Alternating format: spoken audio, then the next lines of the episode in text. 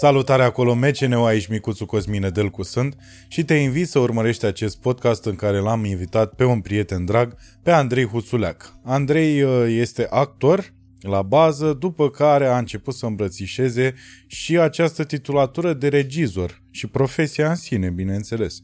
Uh, a regizat două filme, unul dintre, uh, adică primul film este Dog Poop Girl, și al doilea, e foarte greu de pronunțat, și al doilea film este uh, Copacul Dorințelor, Amintiri din copilărie, care o să aibă premiera pe 25 martie în toate cinematografele din țară și te așteptăm cu mare drag uh, pentru că biletul tău, banii din biletul tău vor fi donați uh, către Hospice Casa Speranței.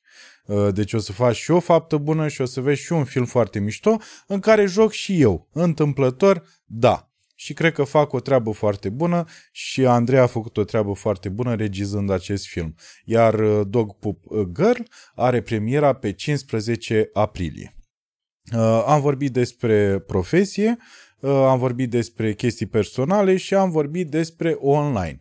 O să se sizați la un moment dat că este o inserție în podcast, asta din cauza faptului că nu am avut timp inițial și am și uitat să vorbim despre primul uh, film pe care l-a regizat el, așa că vă invit să urmăriți uh, podcastul până la capăt și nu uitați, 25 martie, în toate cinematografele, Copacul Dorințelor, Amintiri din copilărie, un film pentru toată familia, vă promit. Mergeți cu încredere. Aș vrea să le mulțumesc frumos sponsorilor noștri, îi salutăm de aici de la Mecine Podcast, uh, zidoshop.ro, finestore.ro, Iup, Uh, aveți linkuri în descriere pentru uh, cei uh, mai sus nominalizați, așa.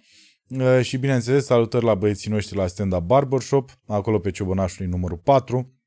Să vă dea Dumnezeu sănătate și putere de muncă. Iată, s-au ridicat restricțiile. Suntem liberi? Membrilor? Vă salutăm de aici, de la Mecine Podcast și vă mulțumim frumos că sunteți alături de noi și tu poți să te alături canalului nostru și să ne susții uh, apăsând butonul de join sau alătură-te, cum se mai spune câteodată, în română. Și până la urmă mitul ăsta că nu tragi în piept trabucul e un mit sau chiar nu tragi niciodată în piept? Nu tragi niciodată că dacă tragi mori. Da, da, ceva trebuie să intre în piept, nu? Dar nu, intră practic... Nu intră nimic. Intră așa, că stăm și fumez pasiv. Uh-huh. Da, nu. nu, în pieptul tău, nu în al meu. Hmm. Și deci, practic, el e doar un instrument de pufăit, adică cu un anume gust?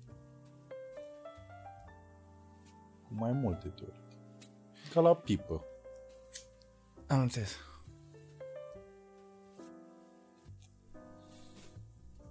Ce e minunat e că e gustul de tutun pur. Adevărat. Nu e ca la țigări. Da. Și îl simți mult mai bine pentru că îl pufăi. Și o țigară dacă o pufăi, dar nu o țigară normală din asta de... Și o țigară de foi? Da, sau? o țigară de foi sau o țigară din asta în tutun rulat uh, o să simți niște gusturi pe acolo. Da, vine așa cu timpul. Și astea sunt făcute uh, de niște neni de acolo, exact din Dominicană. Așa. Și de asta zic că n-au, n-au nume, n-au brand, n-au etichetă. N-au... Cât a costat uh, Cosmine Trabuco? Cât a fost? Bă, nu mai știu, cred că 8 dolari. 8. 1. Ok. Ceva gen. Și la, ai fost la fabrică, ai văzut cum se fac sau? N-am fost, am uh, vrut să facem un, un tur, dar uh, n-am găsit, pentru că în Punta Cana nu se rulează. Ok. Se rulează în uh, Santo Domingo. Da, am fost, deci tot două nume sunt. Adică e o distanță. Ok. Și uh, noi n-am prins. Adică ne-am dus pentru altceva în Santo Domingo. Bine, mergeam. Pentru ce, mă? Am fost să vedem o, niște peșteri. N-ai înțeles nimic. Mi-au zis băieții să mergem că sunt niște peșteri. Da, chiar așa a fost. Dar ce pește? N-a fost doar așa, a fost un soi de... Hai să mergem să aveam ghid. Și a fost trist, pentru că ăștia, cultura lor e bazată pe cultura spaniolă. Și au doar statui cu Cristofor Columb. Deci e tristare, știi? E un popor care a fost subjugat și cotropit. Și are statui cu ăla peste tot. Ei care zic super mândri, de aici, uite, aici asta Columb. Ai fost acasă la Columb? Am fost în... În toate casele lui Columb. Nu, într-un soi de castelaș, așa. Memorial sau cum? Adică unde trăia el? Eu nu N-am știu. înțeles, A, nu m-a interesat a, bun, bun, atât bun. de... Mamă, ești genul ăla care zâmbește la ghid, da. Nici n-am zâmbit. ok, ok. Eram ok. doar, băi, e cald, hai. Putem termina prezentarea, vă rog. Foarte mișto, hai. Foarte. Deci aici asta Columb, nu? Da. Hai la Plus operă. că nici ghidul nu era cel mai bun ghid din lume. Adică. Păi pentru că eu, nu știu dacă se uită dominican la noi, dar poporul dominican, din punctul meu de vedere, nu toți, bineînțeles, nu vreau să generalizez, dar sunt foarte mulți proști. Bun, perfect. Deci dacă vei vrea vreodată să candidezi la președinția așa, era ta șansa, că ai făcut În proști. Dominicană? Da. Nu, aș câștiga. Ai câștigat. Atât de prost sunt. Atât de prost sunt. Și... Da, și ghidul ăsta, săracul, la un moment dat ne-a arătat un loc în care un fost președinte de ai lor a fost împușcat. Și s-a tras într-un zid. Cam cum mai merge la noi să vezi unde a murit Ceaușescu. Și ție asta ți s-a părut că... Inutil. Înțeles. Nu m-a interesat. Ok, corect. Ca să-ți dai seama, iarăși, deci era o statuie cu Columb și cu prima femeie dominicană care a învățat spaniolă. Și e Columb așa mare și ea care se agață așa de el.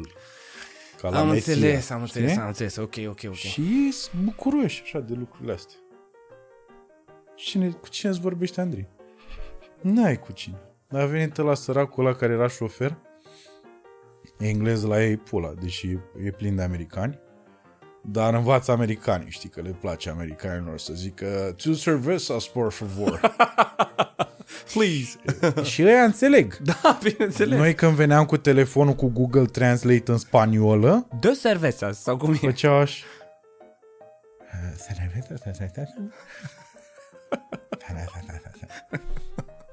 Frate, ți-am tradus pe telefon, chiar nu, nu? Nu. Dar la tu services, por favor? Exact. Sau dos services, Dos. erau ăia avansați. Wow. Uh, excuse me, dos services, por favor. Tede, tede, tede. Da, penibil. Two cervezas. Și a venit ăsta care era șofer. Cât erau ăștia la, la piscina subterană, Așa. s-au dus cu barca pe piscina subterană. A, deci era o piscină, nu doar o peșteră. Nu, era și o apă pe acolo. Aha. Și te trăgea cu o barcă în asta de lemn de aici până acolo. Și am zis, bă, eu nu vreau, hai că mă duc să fumez o țigară. Și m-am urcat și a venit șoferul care ne tot ducea. E, amigo! Salut, salut! Uh, Tarabera, tarabera. No, no, English. English? English. Ia telefonul, scrie așa pe telefon. Și îmi dă așa cu Google Translate. Și mă uit, era tradus din spaniol în rusă. Zic, no, no, English. English! Da. Ia telefonul. Iar scrie acolo. Iar îmi dă telefon. Mă uit, uh, uh, scria Do you like ceretas? Sau ceva de genul ăsta. Zic, uh, no, English. Iar English. Scrie acolo, pac, îmi dă telefon. Do you like drugs? Zic, no, no, no. Do you like marijuana? No, no, no. Ah! Și a plecat spre- Pleacă, bă, că ești Da, tu te dracu de român, cred. normal, normal, că el s-a prins. Și asta a fost excursia în Dominicană. În rest, palmieri, mulți. Băiță, soare Băiță nu, că am fost răcit tot timpul. și n-a intrat în apă. Am intrat cu picioarele. De jos. Ah, că tu mai ai niște picioare pe umeri. Mai am picioarele le pe știu umeri. pe alea, Și le n-am știu. cu tot. Alea N-am intrat cu detașabile. totul. Ah, ok. Am intrat doar Ok. cu alea de jos. Da, da, da. Așa. Uh, Adiță s-a băgat în piscină non-stop. Era un... era un gușter, efectiv. Și cam asta... na. Și nisipul fin. Și febră? Uh, n-am avut febră, nu. Făceam o anamneză. Să văd dacă ai avut COVID, dacă... Nu. Nu, cel mai uh, probabil am avut o viroză respiratorie din cauza aerului condiționat din avion. Ah, ok. Plus că eu am uh, alergie la... Se pare că și la praf și la tot fel de căcaturi. Și mi s-a activat uh, rinita alergică. Și am făcut o chestie la plămâne, așa foarte dubioasă. Da. De asta mai chemat? Să- Da, voiam să văd exact prin ce ai trecut. Hmm. Da, faptul că n-ai intrat în apă și ai fost în vacanță într-o țară exotică, mi se pare că spune foarte multe despre tine. Ce? Adică n-ai putut tu să depășești momentul de febră, de nu de febră, de ră... adică cu ce te încurca dacă intrai? Îți era frică că răcești mai tare? Mhm. La căldură? Sau n-are nicio legătură? Adică tu erai într-o țară caldă, Eu eram într-o țară caldă. da, În care apa și era eu nu caldă. suport căldura. așa, Sau suport căldura, dar în un timp limitat. așa, Și eu aveam nevoie și de răcoare. așa. Dar să nu... Hai că să explic, nu? Că scuze, te iau, scuze te iau că ușor. N-am vrut să te enervez. Nu, nu, nu, nu, nu, Îmi pare rău. Tu faci băiță când vrei tu, Cosmin. Nu e nicio Se pare că nu. Se pare că nu fac băiță când vreau. eu.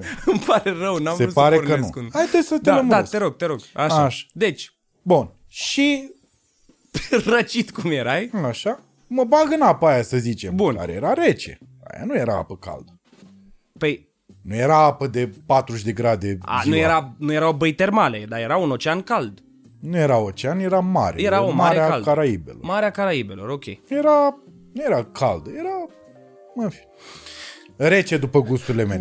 Am înțeles. Ok. Așa. Și să zicem că ieșeam din apa aia, da? Da, Mă, și mă uscam eu. da, Da, după aia. așa. Intram în restaurant unde era blană, aer condiționat. Am înțeles ideea, ok, ok. Mă mai aducea cineva în țară înapoi? Corect, Nu mă mai aducea nimeni. corect. Unde transport sicriu? Corect. Corect și îmi pare mie rău că am întrebat. Îmi cer scuze încă o dată. E urât. și mi se pare nașpa să înceapă podcastul așa, știi, cu mine povestind chestii și tu spunând "A, E, nu chiar. A, da. ok, E, da. nu chiar. Mm. Bă, da. Ok, Mai da, mult da, da, așa, da, știi. înțeleg, înțeleg. Bă, da. Bă, da, da, da, ok, ok. Îmi cer scuze. Asta N-am vrut să- Știi, nu e. Acum a trecut. A trecut? Da, da, da. Nu că a fost groaznic. Așa, ce faci Bine. în ultima perioadă? Uh-huh. Par liniștit așa. Par. Nu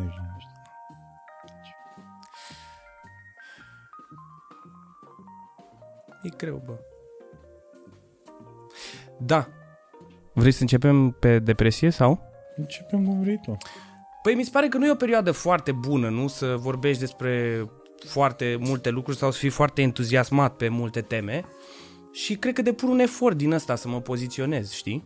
Că mi-e greu să-mi găsesc un pic locul uh, în uh, tot uh, amalgamul ăsta de evenimente și informații. Și cred că trăiesc uh, șocul cultural pe care îl trăiește toată planeta, așa, cu război după pandemie, etc., etc., știi? Dar nu în sensul în care... Adică sunt doar într-un mini uh, șoc, așa. Poate e mult spus șoc, nu vreau să folosesc cuvinte mari, dar așa, sunt un pic pe idle mode. Pe modul let's see what happens. Păi cred că asta e. What happens next, știi? E că asta cu găsit o poziție în tot mi se pare că e inutil. Uh, da. Uh, eu, uite, eu că n-am vorbit niciodată despre asta. Eu mă antrenez cu un tip pe care îl cheamă Gabi, Ok.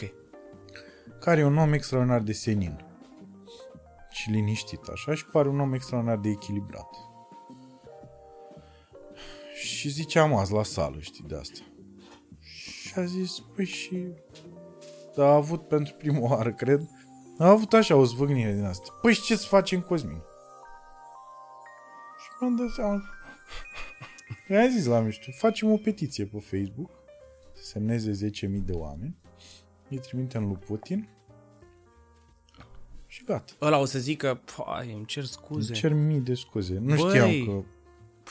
A semnat și Cosmin Micuțu Nedelcu. Din, Din Focșani. Din Focșani. Eu cred că mai am rude în Focșani. exact. Stop! Stop, războiule! Exact. Aduceți oamenii înapoi. Ce am putut să fac? Da, exact. Da. Deci nu avem ce să facem. Da, mergem înainte. Mergem înainte. Eu te întreb pentru că de fiecare dată documentându-mă, uitându-mă la fiecare lucru, uh, fiecare loc în care ai fost, pardon, veneai cu o, nu știu cum să zic, nu cu o problemă, veneai cu un bagaj. Așa. La fiecare, la fiecare podcast la care Așa. ai fost, sau nu doar podcast, așa veneai cu un bagaj. Mai puțin la uh, emisiuni gen TVR, Așa. unde brusc uh, uh, discursul, nu neapărat că se schimba, dar era un Forma un pic era mai, alta, da. da, da, da. Bună ziua, bine ați venit. Pauzele erau mai lungi, Da, da, da, ok. cuvintele Curgeau curgeau în și alt ele o formă mai... Da. Și de asta te întrebam, acum în Cu ce, ce bagaj în am ce venit? punct ești? Dar spune-mi asta cu bagajul, că mă interesează. Deci, cum adică? Adică aveam o... Uh, Vrei să-ți iau pe perioade? da. Păi, uh, unde ai fost? Uh, cred că prima dată ai fost la Sașirâs. Da, acum nu mai știu, un an jumate, un an. Nu știu. Ei, la Sașirâs, uh, în principiu era despre... Am văzut că aia te, acolo ai, ai avut trigger la asta cu hate-ul. Da, da, da. Asta cu hate-ul uh, și, bineînțeles, realizarea ta de după de stai că și eu am mai făcut asta câteodată. Da. Mie îmi place și asta mi-am și notat și voiam să spun că admir la tine, faptul că ai așa dicteul ăsta interior pe care și verbalizezi. Mi se pare că și nu e o chestie de, știi cum e uh, la proști, că uh, proștii zic de obicei ce gândesc fără filtru. Tu, gând, tu gândești în același timp în care vorbești, nu știu Da. cum să zic, e foarte special procesul, da. mi se pare. Uh, și de admirat. Eu nu pot să fac așa ceva, eu trebuie să... Adică dacă încep să, să fac asta, o să spun cine mai mari căcaturi Ok. de pe lume și o să fie...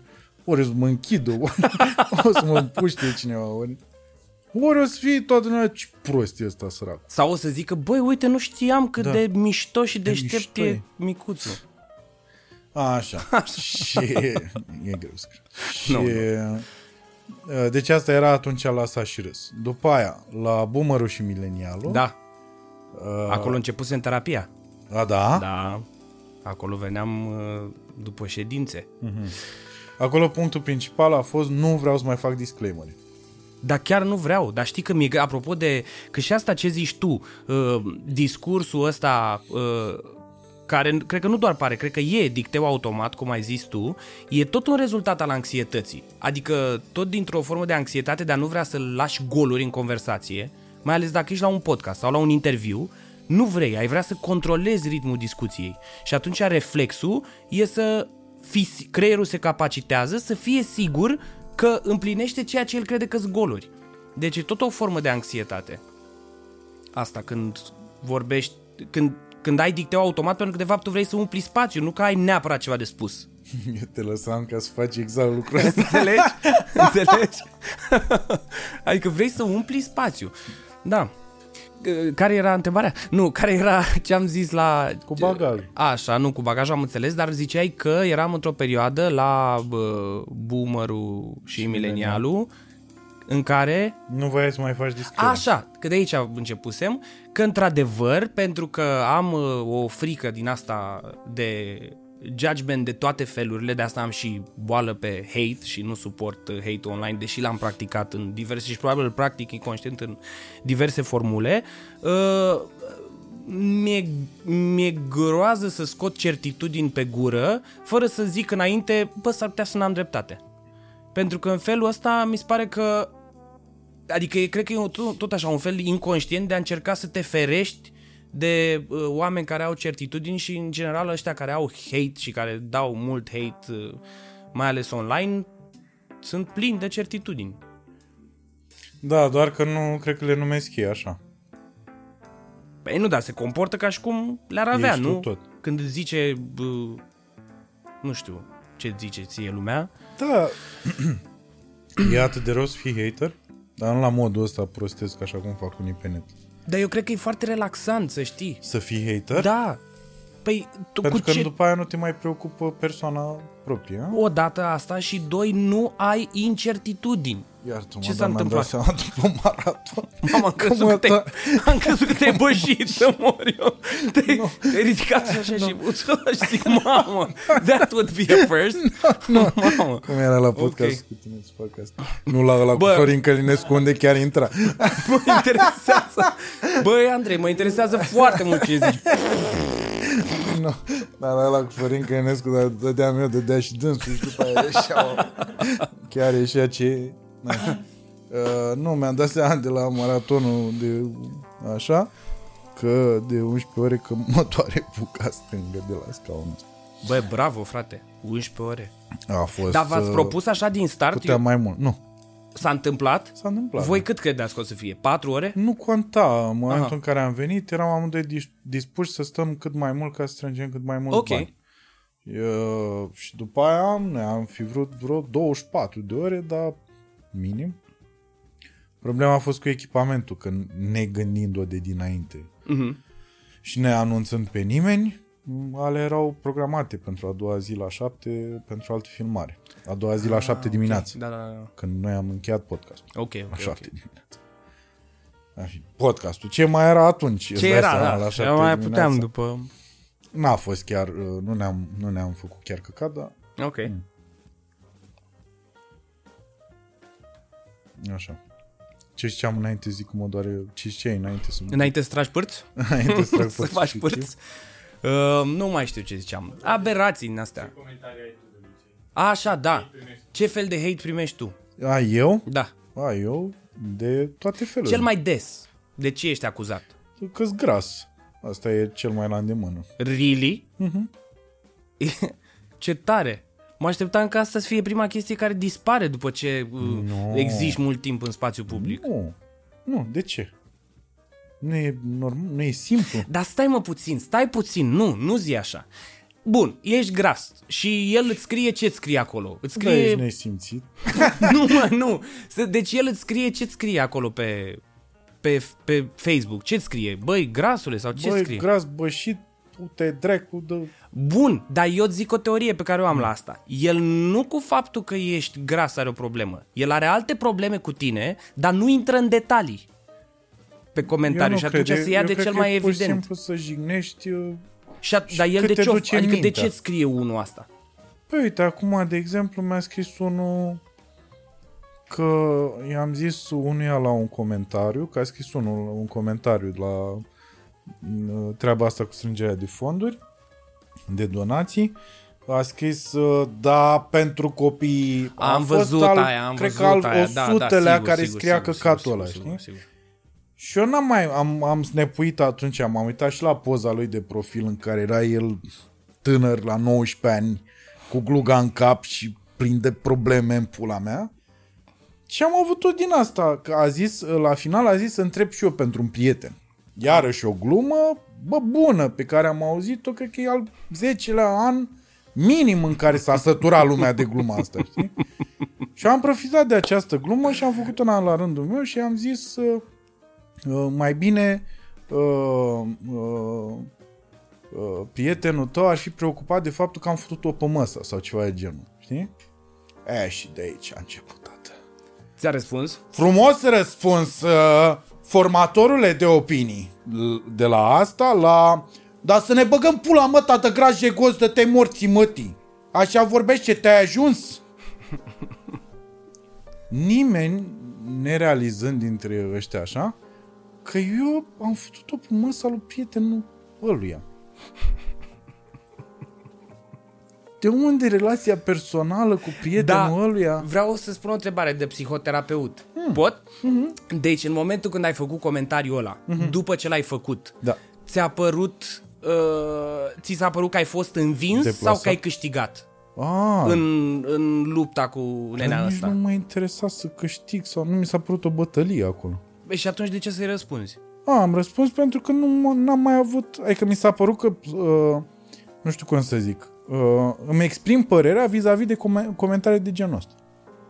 Și în momentul ăla, dacă tot scrie acolo, deci dacă următorul care va scrie asta, Da. Poate să se uite la răspunsul pe care l-am dat înainte, știi? Și atunci eu mi-am luat o problemă de pe cap. Ok. Nu știu cum să zic. Ok. Nu, în niciun caz nu era un battle sau... Nu, nu avea nicio legătură cu asta. Eu, de exemplu, când uh, se întâmplă foarte, foarte rar și evident nu mi se întâmplă lucruri în felul sau la ritmul la care ți s-ar putea ți se întâmplă ție, uh, deci în momentele rare când mai am conflicte online, uh, mă simt prost când cedez și intru în conflict. Asociez foarte tare asta cu o slăbiciune. Adică mi se pare că sunt slab dacă nu pot să-l las pe ăla să existe și să moară pe limba lui, adică el a pus un comentariu și eu trebuie pur și simplu să mă prefac că comentariul ăla nu există. Așa mă simt învingător. Asta e narațiunea din capul meu. Mm. Dacă îi răspund la comentariu și mai ales dacă îi răspund la nivelul intensității, agresivității lui, am senzația că am pierdut. Bun, dar uh, obiectiv vorbind, îți pare amuzant răspunsul meu? Mi se pare surprinzător. Deci amuzant nu. Mie mi s-a părut amuzant, eu de asta te întreb. Bă, ca ori, deci, ca orice lucru surprinzător are și o doză de comic. Cred că ai întors-o bine și neașteptat, în sensul că eu, ș- eu îmi imaginez că știu ce se întâmplă în Și capul detașat. tău, pentru că tu ți imaginezi și pe bună dreptate, cred că ți imaginezi că oamenii ăștia dau aceste comentarii fără să se gândească că ar putea exista repercusiuni. Adică ca bătrânii asta. ăia care fluieră pe stradă după uh, sau uh, oamenii de pe bărbații de pe stradă care fluieră după gagici tinere și le zic, bă, mâncați aici da ta. Și am o prietenă care la un moment dat s-a oprit la unul din ăsta și a zis, bă, da, hai, Exact. hai. Bravo. Și ăla a făcut ochii mari, a căzut falca așa, ma- mandibula I-a intrat pula i-a între căzut în picioare. jos Da. și s-a terminat tot. Și cred că reacția ta a fost una de genul ăsta, în care pur și simplu ăla nu se așteaptă să primească real un, răsp- un, un răspuns din partea ta, odată pentru că probabil ai multe comentarii, a doua oară pentru că nu se așteaptă pur și simplu și tu nu numai că ai venit cu un răspuns, ai venit cu un răspuns uh, m, din ăsta ultra... Topper. Da. No, dar uh, mi se pare că complici lucrurile. Lucrurile sunt mult mai simple de atât. Eu uh, am perioade în care sunt futut în gură de oameni, random pe net. Da, În comentarii sau în mesaje private. Uh, în cazul ăsta erau comentarii. da, Foarte multe comentarii de la toți imbecilii care îmi spuneau mie, îmi băteau mie obrazul că eu nu strâng fonduri pentru copiii și bătrânii din România. da, Acum, imbecilii, e clar că nu știu ce fac eu în restul timpului, deci până să se întâmple lucrurile astea. Unul la mână, da, asta nu e de condamnat. Uh, doi la mână, uh, e o chestie super simplă de eu strâng bani pentru ce vrea pula mea, efectiv. Tu donezi bani unde vrea pula ta. Sună vulgar în contextul da, da, ăsta da. și îmi cer scuze, dar nu știu să o exprim mai simplu pentru toată lumea. da. Și în momentul ăla nu poate veni nimeni să-mi bată mie obrazul că eu strâng bani pentru asta și nici omului care donează că donează bani pentru asta. Da, eu sunt de acord. Și atunci, eu înțelegând asta din start, pe mine nu mă afectează comentarii de genul ăsta, doar mă psă că e așa, e ca un țânțar care, pula mea, mă, eu încerc să fac o chestie și vine un țânțar așa și mă... Și la un moment dat eu zic, da, du-te mă în pizda, mă. Am înțeles. Ok. Știi? Și cu puțin noroc se viralizează comentariul. Bun. Dacă După te aia simți mă mai fute și bine, mai multă dacă lume. te simți mai bine după dialogul ăsta, aș vrea 150 de ron și ne vedem Păi, săptămâna dar doar viitoare. asta? pentru Doar că atât? Da, da. Dar nu avem o oră măcar? Nu. E o perioadă foarte aglomerată pentru terapeuți și nu.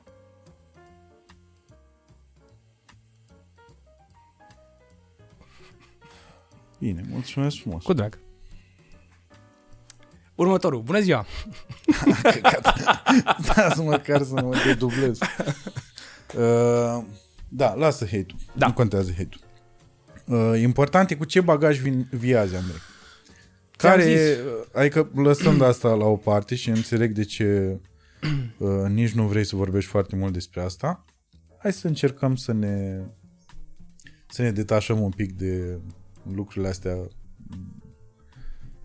care par urgente, de genul ce dracu facem cu războiul și așa. și zi-mi bagajul de lângă, că asta e... Băi, dar e real, nu vreau să trag discuția în uh, zona mea, dar e real greu să-ți pui mintea pe altceva. E real greu. E o perioadă în care e real greu să-ți iei mintea de pe ce se întâmplă și să-ți o muți pe altceva. Pentru că, uh, repet, nimic nu pare să te lase să faci asta. Dar sunt de acord să facem asta aici. Doar zic așa, ca, Dar cu ca ce te principiu. ajută? Hai să o luăm așa. Cu nimic, absolut nimic. Absolut nimic. Și eu sunt unul dintre primii care, uh, de exemplu, oricând simt că un lucru se întâmplă în masă, reacție, fie pozitivă, fie negativă, uh, tentația mea e să o uh, resping. Pentru că am senzația că dacă sunt prea mulți care adoptă o idee, uh, indiferent că ideea e bună sau rea, ea la un moment dat uh, se uh, dizolvă fiind împrumutată de prea mulți oameni. Deci sunt primul care ar vrea și care ar milita pentru diversificarea subiectelor urgente la care ne gândim. Doar că e, da, până la urmă e și foarte proaspătă problema, nu poți să-ți iei minte așa, să-ți o muți în alt loc ca pe o bucată Știu, de da. mobilier. Dar, da, am înțeles. Adică în afară de a face o chestie practică de asta cu zi, ajutoare, bla bla bla, uh, strâns fonduri și așa, n-ai, N-ai ce a- să faci, n-ai ce așa să e, faci. așa e, așa e, așa e. Exact, Așa așa am mai e. dat exemplu ăsta cu mema aia, cu ăla care stă în pat, uh, noapte e lumina telefonului pe față și uh, râde la asta, cu Putin. Și după aia e următor uh, cadru, mare veni, cu el în pat și uh, se uită pe geam și zice, ai ce lumină la două noapte? Știi, și o lumină din aia de... Aha, de explozie. Mhm. Ok. E atât de simplu să mă Ok, ok. De zi bagajul de lângă. Păi nu am alt bagaj, mă. Cum n-ai alt bagaj? Că acum ai spectacole, probabil, ai, ai activitate. Păi, uf, Uite, se ridică restricțiile, s-a asta spus. e o discuție interesantă. Se ridică restricțiile. Iată. Da, dacă Foarte se ridică... interesant că Iohannis a venit în momentul ăsta și a zis A, apropo, mie așa mi s-a părut pe cuvântul meu de onoare, deci așa Păi- a venit știrea asta. A, bă, bă, Bă, scuze. puteți să ieșiți din am casă, uitat, mă. Bă, am uitat, bă. Voi încă, Bă. am văzut pe unul azi cu mască și mi-am adus aminte. da, mă. Bă, nu mai mă, gata. Da. Scuze. Eu Mă, ac- luam restricții, pula. Am uitat de voi, efectiv. Eram la schi. Ai să râzi, dar și, dar și eu am uitat de noi. În sensul în care acum două zile m-a sunat un prieten să ieșim la bere pe la 8 seara și eu am zis, da, normal. Și după aia, peste 15 minute, m-a sunat înapoi și mi-a zis, bă, dar se închid cârciumile la 10. De ce Și ai eu am zis, zis- da? A fost un test, Andrei. și eu am zis, și eu am zis, bă, nu se poate, se mai închid cârciumile la 10? Da. Și atunci mi-am amintit, bine, nu toate, că... nu, asta voiam să zic. Că eu de asta- sală, te dau, mă, sală, hatale, he. Eu de asta voiam să zic că, mă rog, nu toate, dar uh, majoritatea, da, așa, așa se închideau. Deci bine că se termină asta. Uh, S-ar putea să se joace mai multe spectacole după deschidere, Cosmin, și lucrurile să meargă mai bine. Pentru că niciodată nu știi, na, chestiile astea sunt chestii bune. Tu știi cum ești acum să mă bată mama dacă te ah, ah, M-a chemat Bobu la el la podcast. Așa. M-a chemat Bobu la el la podcast în vară Așa. și aveam o depresie cruntă, efectiv. și, bine, măcar aici nu ești obligat să... Hei, salut! Ui, ui, ui, ui. Dar pot așa dacă vrei. Da, Dăm mă. rec din nou și fac. Dar la bo. Liniște. Calmează. Dă rec din nou că pot! Vrei un ceai? Îți dau un ceai? Dar să nu fie de tei! Avem să nu fie de tei? Uh, da, cred că chiar vreau un ceai. Băi, dar îți dai seama ce trist era să încep să scuip și sânge acum și se schimbau lucrurile radical să mă pula. Deci din asta cu război, cum știu să fac. Ah, Gata, acum chiar pot. Acum pot. Mi-a ieșit rău. Ioi. Și așa, așa. eram, uh, așa eram eu la Bobo. Eram uh, praștie de depresie. Deci na, nu vedeam în fața mea la 3 metri. Așa. Și nu i-am zis la om, că mi-era rușine, știi? I-am zis, da, vin Bă, la dar cum e podcast. și asta, mă? Că ți era normal că ți era rușine. Omul te cheamă la podcast, se cheamă că ar trebui să faci o formă de entertainment, nu? Într-un fel sau altul. Mă Chit- chema a treia oară deja. Deci, era, Deci nu mai puteai să- fuseseră da. două ori în care refuzam. Mhm. Și deja era penibil. Și m-am dus și am zis, lasă-mă că îmi revin. Plus cu boboi. Pa, pa, pa, pa, pa, pa. Olteanul ăla, pac, a dat un banc după aia, nu știu ce. Am zis, clar îmi revin. Și ai mâncat și pula ta. Deci îl vedeam cum... Deci zici că eu eram o gaură neagră, pentru că eu fiind mare am și energia asta, te iau cu energia mea, dar orice fel de energie, dacă e bună, e proastă, eu te iau cu ea, știi? Și eram eu vortexul ăsta, e negură, și vedeam pe Bobo cum îl mai trăgeam așa. Îl Simțeam cum îl trăgeam așa pe Bobo în, în tot vortexul de negură și îl vedeam cum își mai revenea după aia făcea bun, da, povestește-mă, bă, tu mai știi când uh, și iar mă duceam în întuneric, moarte, o să murim toți în curând. Am venit pula, am deschis clubul și după un an a venit pandemia și avem datorii de jur. și Bobu era foarte... Ok. Bă, bă, bă, bă, bă. Deci te înțeleg perfect. Vrei să-l tragem, dar te întreb sincer, vrei să-l tragem în altă zi? Dacă crezi că nu e o zi bună, vrei să mai încercăm? Pentru tine, zic. Nu, pentru mine nu e o Nu am zi... nicio problemă. Pentru mine nu e o zi de rea, nu e, nu e o zi de rea atât. De atât. Pentru mine nu e o zi atât de rea, dar uh, dacă simți, uh, tu fiind maestru de ceremonii, dacă simți că mai tragem 15 minute și pisica nu învie, dacă simți că ea e încă moartă și putere, putem să mai facem. Îți zic uh, Îți zic și de ce am uh, chestia asta, pentru că, de exemplu, acum sunt, uh, de exemplu, nu știu ce se mai întâmplă cu copacul dorințelor, dar uh, uh, acum sunt în discuții cu Chișu să amânăm premiera pe care ne-o propusesem cu Dog Poop Girl pentru 15 aprilie, mm. uh, din cauza pandemiei.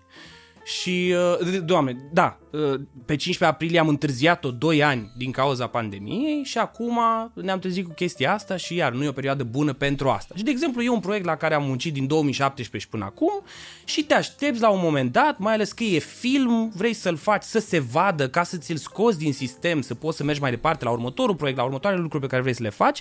Adică nu e ca și cum vrei să-l termini, să ajungi cu el la capăt, știi? Și evident că discuția asta, chiar dacă e ipotetică și încă nu știu dacă s-a anulat sau nu uh, premiera, dacă s-a anulat sau nu premiera de pe 15, îți scade din chef. Adică nu poți să vii, să vii la masă să zici, băi, am pregătit, fii atent, deci fac asta și asta și este asta, pentru că realitatea e că mare căcat nu se întâmplă acum. Mm-hmm. Teatru n-am mai jucat la intensitate ca lumea de 2 ani, de unde aveam 30 de spectacole pe lună, acum mai am 5-6, deci de 4x mai puțin.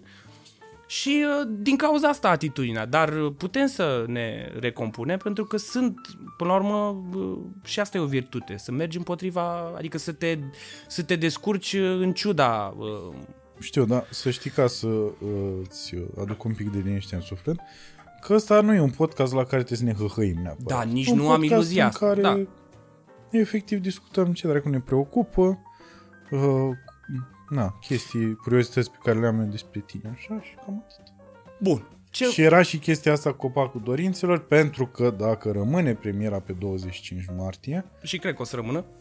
uh, și eu sper să rămână, că și el a fost amânat când trebuia, de Paște anul trecut, Da.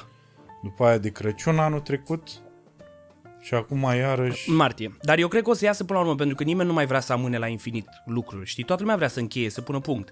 Numai că realitatea, uite, ce s-a întâmplat cu ăsta al lui Iura Luncașu, care a ieșit odată pentru cu totdeauna, da, a ieșit și a făcut în primul weekend, cred că a făcut uh, 6.000 de spectatori, iar uh, Iura Luncașu era unul din regizorii care vindea foarte bine, adică prindea foarte bine și mult la public. Și în proporție cu ce a mai făcut el până acum, e un uh, weekendul ăsta iese Batman, acum, astăzi, A în seara ieșit, asta nu? are premiera. Da, sau... Și, de exemplu, o să vedem luni ce face Batman și dacă și ăla merge prost, e clar că nu e o perioadă bună pentru lucrurile astea. Deci de asta Știu. tonul general. Dar pot să discut lejer atâta timp cât scoți explicațiile astea pe care ți le-am dat din înregistrare, pentru că, Altfel? pentru că altfel... uh, Mie mi se pare și bine, pe de altă parte, că am ajuns să ne punem problema ce o să facă Batman. Știi? Adică, E că suntem în punctul ăsta în care ne punem problema ce face Batman sau uh, ce o să facă Spider-Man și că bate un film românesc Spider-Man la încasări sau... Da, da, da, da, da, da. Că eu, Pe de altă parte... da, că e o știi? discuție pe care nu puteam avea cu 5 ani E și pe o tonul pe- ăsta serios. E și o perioadă bună.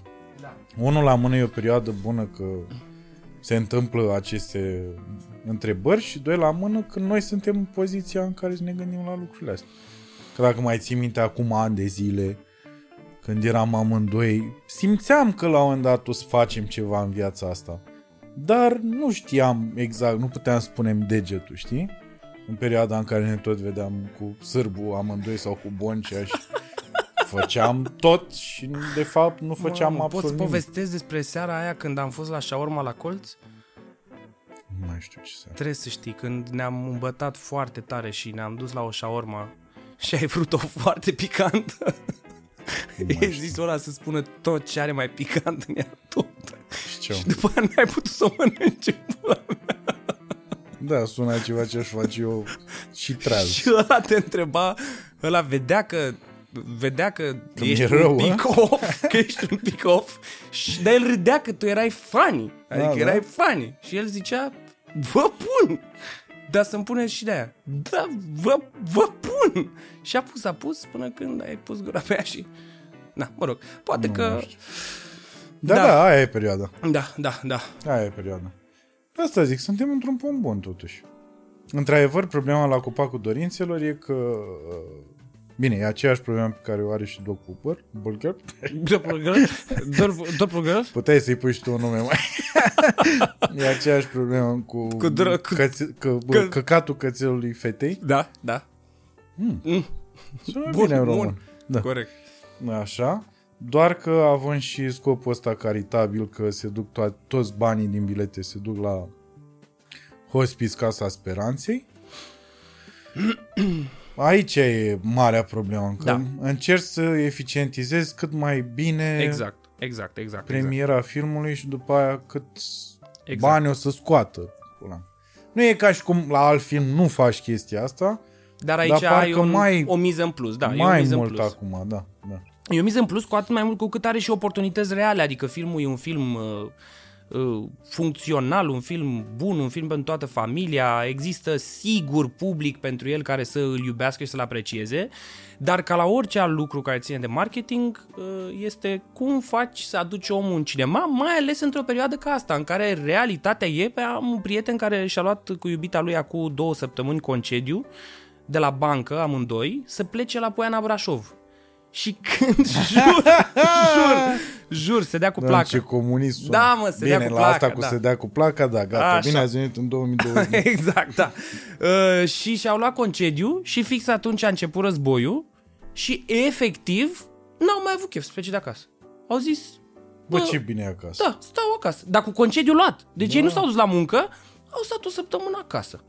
Că s-au gândit că e mai bine. Da, da. Deci e o chestie psihică, asta e un reflex, e o chestie, e un răspuns Da. da. reflex la o situație șocantă și zici, a, nu mai ies din casă, pula mea, n-am chef. Dacă da. pot, dacă am de ales, aleg deocamdată să stau în șocul ăsta. Și, Corect. atunci, na, și atunci e greu să aduci oamenii.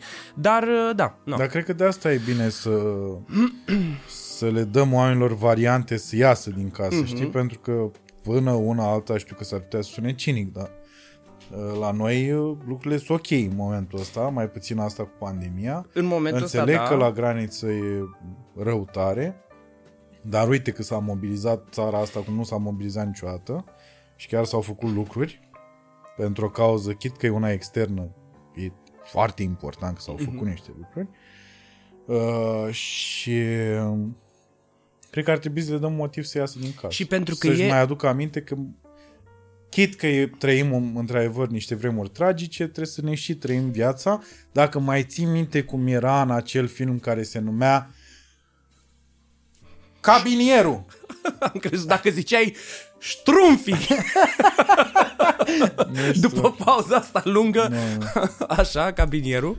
Mame bune, Dar e volumul foarte, 4. e foarte bun reperul cu cabinierul, Mhm. dacă te gândești la momentul când se adăposteau de uh, atacul, de Exact. bombardament, dar povestește tu ca să nu iau eu povestea. Așa și uh, lumea în perioada aia, deși erau bombardamente, așa mergeau, oamenii mergeau la teatru. în, în perioada aia. Când venea bombardamentul se adăposteau, se când se adăpost- termina bombardamentul ieșeau și continuau spectacolul. Exact, și actorii jucau. Aici voiam să ajung, că mi se pare că e o virtute. Du-te Eu- în pizda, Păi, când să mă. zic ceva important, scapă pe jos, bă, nene, bă. Ai zis virtute. Virtute și s-a terminat. Du-te în pizda, cu virtuțile tale. Um, da, bă, mi se pare că e o virtute să reușești să-ți continui viața în ciuda dificultăților și să... Uh, e și asta o formă de victorie, să să păstrezi un, un trai normal și să încerci să-ți duci viața cât mai normal posibil în contextul ăsta în care sigur sunt foarte multe lucruri care te tensionează sau îți iau cheful de la asta. Deci da, oamenii să facă bine să își cumpere bilete și să vină la cinema din 25 martie să vadă copacul dorințelor amintiri din copilărie în care joci și tu, dacă vrei povestim cum a fost la filmări, Cosmin. Terminul, Andrei. Hai, recunoaște că Da, și tu joc și eu, dar mai important de atât, ca să dăm un pic detalii despre film, uh, este, cred eu, după Veronica, Așa, nu? Cred- A mai fost ceva? Cred că e primul film de genul ăsta, fantasy, să zicem, Da. În orice caz, cred că... Pentru uh, familie. Da, da. Cred că după 30 și ceva de ani, da, e primul film fantasy pentru toată familia. și e frumoasă și paralela cu uh, Ioan Creangă și cu amintiri din copilărie, mm-hmm. știi? Adică e și ceva... Uh, nu e un fantasy uh, inițiat de la zero de mintea unor uh, scriitori contemporani, e și ceva care ne leagă E și uh, ceva care ne leagă copilăria și de- cred că de, tocmai din cauza asta va satisface uh, ambele categorii de public. Exact așa a fost și gândit cumva, să fie pentru părinți și copii. Adică nu va fi un film la care, după părerea mea, un părinte se va plictisi. Sau va zice, ah, hai să stau să mă uit la Hannah Montana că vrea asta mic Exact, și da. trebuie să stau cu el. Cred că va fi ceva foarte emoționant pentru adulți și ceva foarte interesant și entertaining, sper eu, pentru cei mici. Pentru că uh, știi că uh, era vorba aia de povești nemuritoare pe vremea când eram noi copii. Într-adevăr, Creangă nu se încadra Da. la, la povești nemuritoare, dar mi se pare că ce a scris Creangă se încadrează, dacă e ca stil, În categoria la, aia. în categoria de povești nemuritoare. Mhm. În sensul că orice generație, cred că uh, uh, poate găsi ceva acolo dacă a stat măcar o lună la bunici la țară. La țară, undeva. da. Dar și dacă nu, să știi, pentru că... Și dacă s-a uitat la Las Fierbin și a văzut pe acolo mici, mici cireșe într-un pom. Da, da, da, Și da, ăla e da. un reper, și ăla e corect, un reper, Corect, și ăla e corect, un corect. reper. Ai foarte mare dreptate și îți mulțumesc Normal. pentru că ai adus vorba de asta. Stai liniștit. E foarte bine. Da, da, da. Andrei, Da, fără probleme. de ce fără sunt probleme. aici? De ce Fără sunt aici? probleme, da. Deci asta e, ca să, să înțeleagă lumea și să dăm un pic detalii așa din film. Este vorba de un plan real, Mhm. care pă, e o dramă acest plan real. E o dramă, e povestea unei uh, fete, unei fetițe care este bolnavă și care își găsește un uh, refugiu prietenos uh, ca să traverseze uh, boala incurabilă pe care o are uh, în uh, adăpostul de la Hospice Casa Speranței, adăpostul, mă rog, în uh, uh, centru de zi Hospice, uh, acolo unde, prin intermediul unui copac, uh, călătorește într-un univers paralel. Care este acest univers din amintiri din copilăria lui Creangă, dar sigur și el uh, ușor uh, modificat și cu adiții uh, ceva mai uh, contemporane, cum mm-hmm. este personajul tău, de exemplu, pe care l-ai filmat în căldură, că ție nu-ți place căldura. Și dacă... Am ajuns deja la asta? Da. da, Ok. da. Haideți să vorbim despre mine ca actor și despre tine ca regizor în cazul ăsta. Băgame! Păi bă! păi bă! În primul rând, D. Hai să o luăm așa. Da. Dumitale, actor fiind la bază, eu, m-am, eu am tot stat și m-am gândit la un moment dat dacă aș putea să, să trec în zona asta de regie. Mhm. Uh, și mi se pare foarte dificil pentru că mi-e greu să prind termenii ăștia tehnici de care ai nevoie ca regizor să poți să te înțelegi cu DOP-ul Ok. și cu oamenii care Ok. se ocupă de tehnică, efectiv. De tehnic. Uh, după care m-am gândit că nu ăsta e impedimentul real. Impedimentul real ar fi că eu ca actor, fără să vreau, uh, eu o să joc în mintea mea fiecare personaj. Mhm. după care o să merg la actori Da. și fără să-mi dau seama, eu le voi dicta ce să joace. Da. Și vor fi doar niște oameni, știi că era o problemă la un moment dat, uh, uh, se discuta asta despre actorii buni gen Radu Gabriel, Mhm. care pentru că avea viziunea din start și așa și se și întâmpla. Când a venit Radu Gabriel să ne învețe la dale carnavalului Așa, m-a jucat pe mine Pampon, a jucat pe Georgica, uh, cum îl cheamă, am un lapsus. Costea? Da, bine, mă, zi mă, uh, personajul, Andrei. Dar de ce ai Pampon tu senzația și- că eu știu? Hai mă, din Dale Carnavalului. Dale Carnaval. Dale carnavalului! Pampon și... Pampon și Delilah. Nu, ăla e Samson. Wow! Doamne, ce lapsus am. Crăcănel, mă! Crăcănel, mă. Așa. Așa. Uh, și venea și ne juca pe toți. Deci asta făcea. Făcea, fă Cosmin, deci tu intri aici și ești supărat. Da, cred că, Știi? cred că ca actor care regizează ai chestia asta. Mm-hmm. Cred că ai chestia asta, dar în același timp uh, uh, cred că adică în funcție de moment și, și scapi de ea, pentru că um, de exemplu, eu nu simt neapărat să impun un stil de joc, dar simt să impun niște praguri pe care le-am gândit eu, cum le-am gândit eu, știi? Adică momentul când uh, te... Uh, Adică să propui un traseu mai degrabă Exact, actorului. exact, exact. Înțeleg. Exact. Și asta probabil că se întâmplă. Nu știu, nu-mi dau seama. Tu să-mi zici dacă ți se pare că am făcut asta.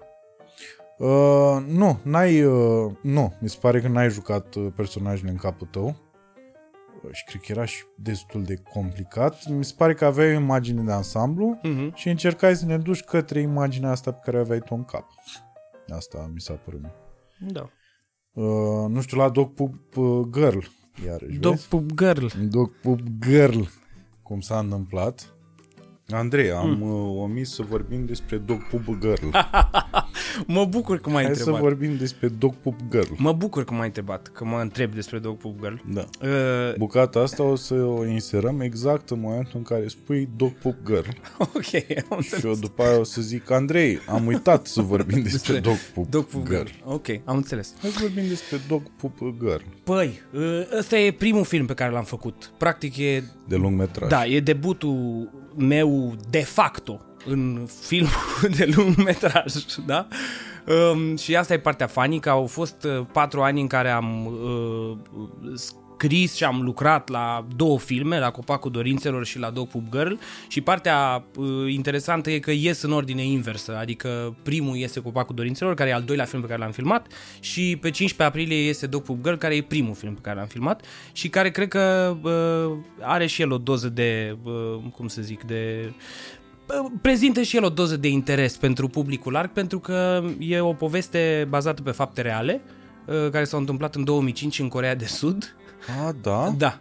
Acolo... Acolo... A, eu am crezut că e o chestie, pentru că mi se părea o, o oglindă foarte bună a societății, dar am crezut că e ceva din imaginația ți proprie. Nu, e bazat pe o poveste reală despre care am citit într-o carte care se numește uh, So You've Been Publicly Shamed al lui John Ronson, e un, jurna- e un jurnalist de investigație britanic care a scris o carte în care a adunat toate cazurile de online shaming din istoria internetului. Mm. Și nu doar de online shaming, ci, mă rog, de oameni care și-au distrus carierele după gafe care s-au întâmplat mostly pe net. Mm. Și printre ele este, era acest caz Iartă-mă, și-au, Da. da. și-au distrus carierele uh, random, cariere care nu Da. aveau legătură neapărat Uh, cu online. uh, Dau un exemplu random până ne întoarcem la asta cu filmul. Uh, O, un, o directoare a unei companii, cred din Marea Britanie, nu mai țin minte exact, a postat înainte să se urce într-un zbor de 16 ore către Africa de Sud, a postat pe Twitter următorul status. Mă duc în Africa de Sud, uh, sper să nu mă piște țânțarii. A, stai, țânțarii nu pișcă albii. A scris ea, părându-i se, atenție, vreau să fac, fie foarte clar, că deja te văd că faci ochii mari, Da, da, da. Păi, Uh, părându-i se ei că imită o mentalitate superficială americană. Înțelegi? Adică americanii care zic, hai mă că țânțarii Adică a nu... făcut o glumă. A făcut o glumă. Uh-huh. S-a urcat în avion, n-a avut internet timp de 16 ore. În 16 ore, din cauza scandalului online, fusese dat afară deci nu mai era directoare de companie, la aeroportul din Africa de Sud o așteptau vloggeri să o fotografieze și să o filmeze. Deci în 16 ore, fără ca ea să mai aibă acces la internet, femeia aia a avut viața distrusă din cauza unui tweet care era o glumă în, în Fără context. fără, da, exact, fără context, exact, fără context. Ei, și în această carte este și uh, cazul uh, pe care eu l-am uh, adaptat la realitatea românească și care s-a întâmplat în 2005 în Corea de Sud. O femeie s-a urcat în metrou cu câinele ei, câinele a făcut caca pe podeaua metroului, femeia a fost fotografiată de o blogăriță la vremea aia, a fost postată pe internet și într-o lună de zile a fost dată afară din universitate, a început să fie recunoscută pe stradă, se urla după ea, se țipa după ea, să nu știu ce, Ea n-a strâns. ea n-a strâns. Partea interesantă e că nu știm de ce n-a strâns. Adică n-a strâns. That's all we know. E ca în film, pentru că am văzut secvența aia și în film uh, uh, toată lumea e foarte revoltată.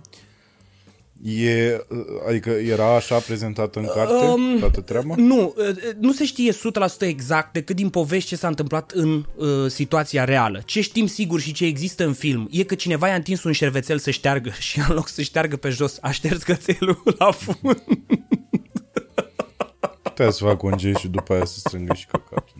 Uh, Știm sigur că a existat un domn în vârstă, ca și în film, care strânge după ea, care a strâns după ea într-o pungă rahatul câinelui, dar uh, din punctul meu de vedere problema nu e al rahatului, deși și asta e o discuție interesantă și o dezbatere importantă, problema e a faptului că de la un gest, care e sigur, are o are o zonă de antisocial. Gestul ăsta al unui om care lasă un câine să-și facă nevoile și apoi refuză să strângă e un gest antisocial. Dar de aici până la a distruge viața unui om, respectiv a o da afară din universitate, a o amenința cu moartea, a îi spune că nu mai are voie să intre în nu știu ce, sau nu mai uh, poate să cumpere de la anumite companii care au they banned her pentru că, mă rog, a făcut ce a făcut. Uh, mi se pare că e un, uh, așa, o, o boală a contemporaneității, un, agresivitatea asta online direcționată brusc și în, în puseie din astea ultra intensive, așa. Da, cu împotriva toată unei forța persoane. de la anumiți- Exact, exact, exact, exact.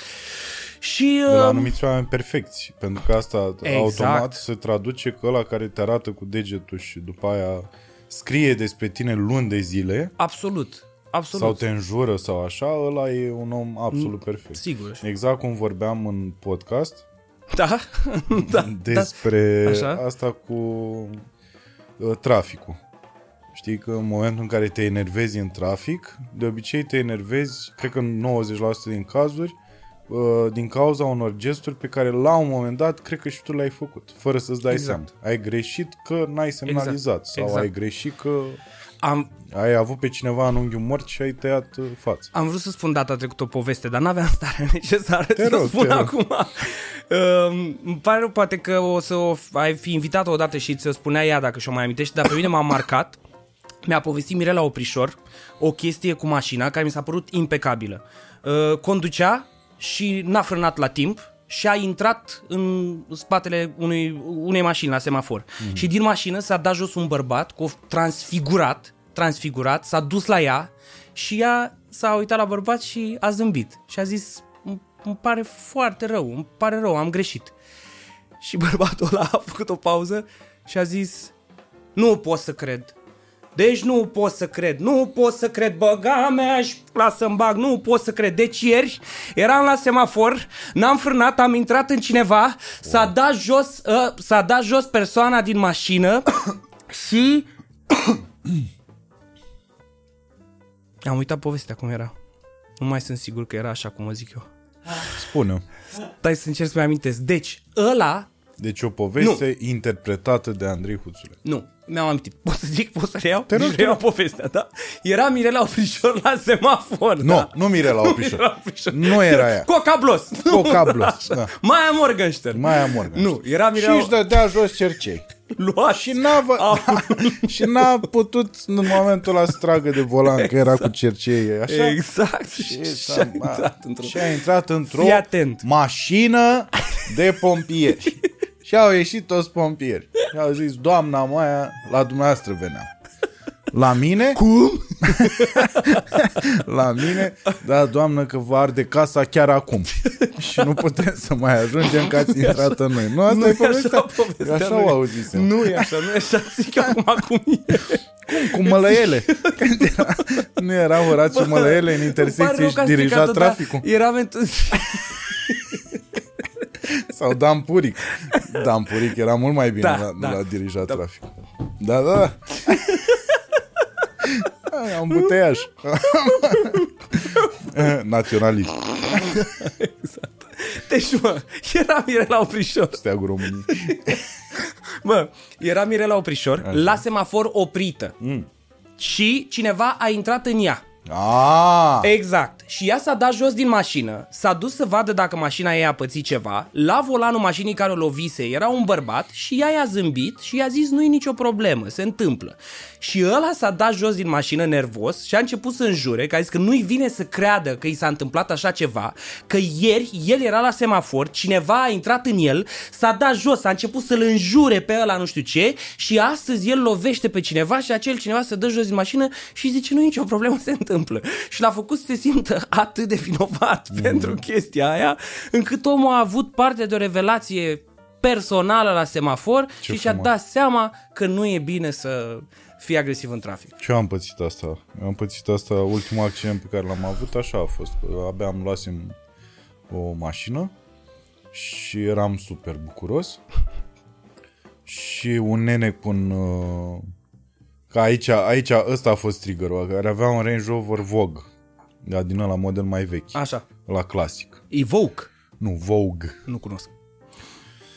E, în fine, și uh, el era pe, pe banda de stânga de făcut stânga, eu eram pe bandă de înainte și făcut stânga. Mhm.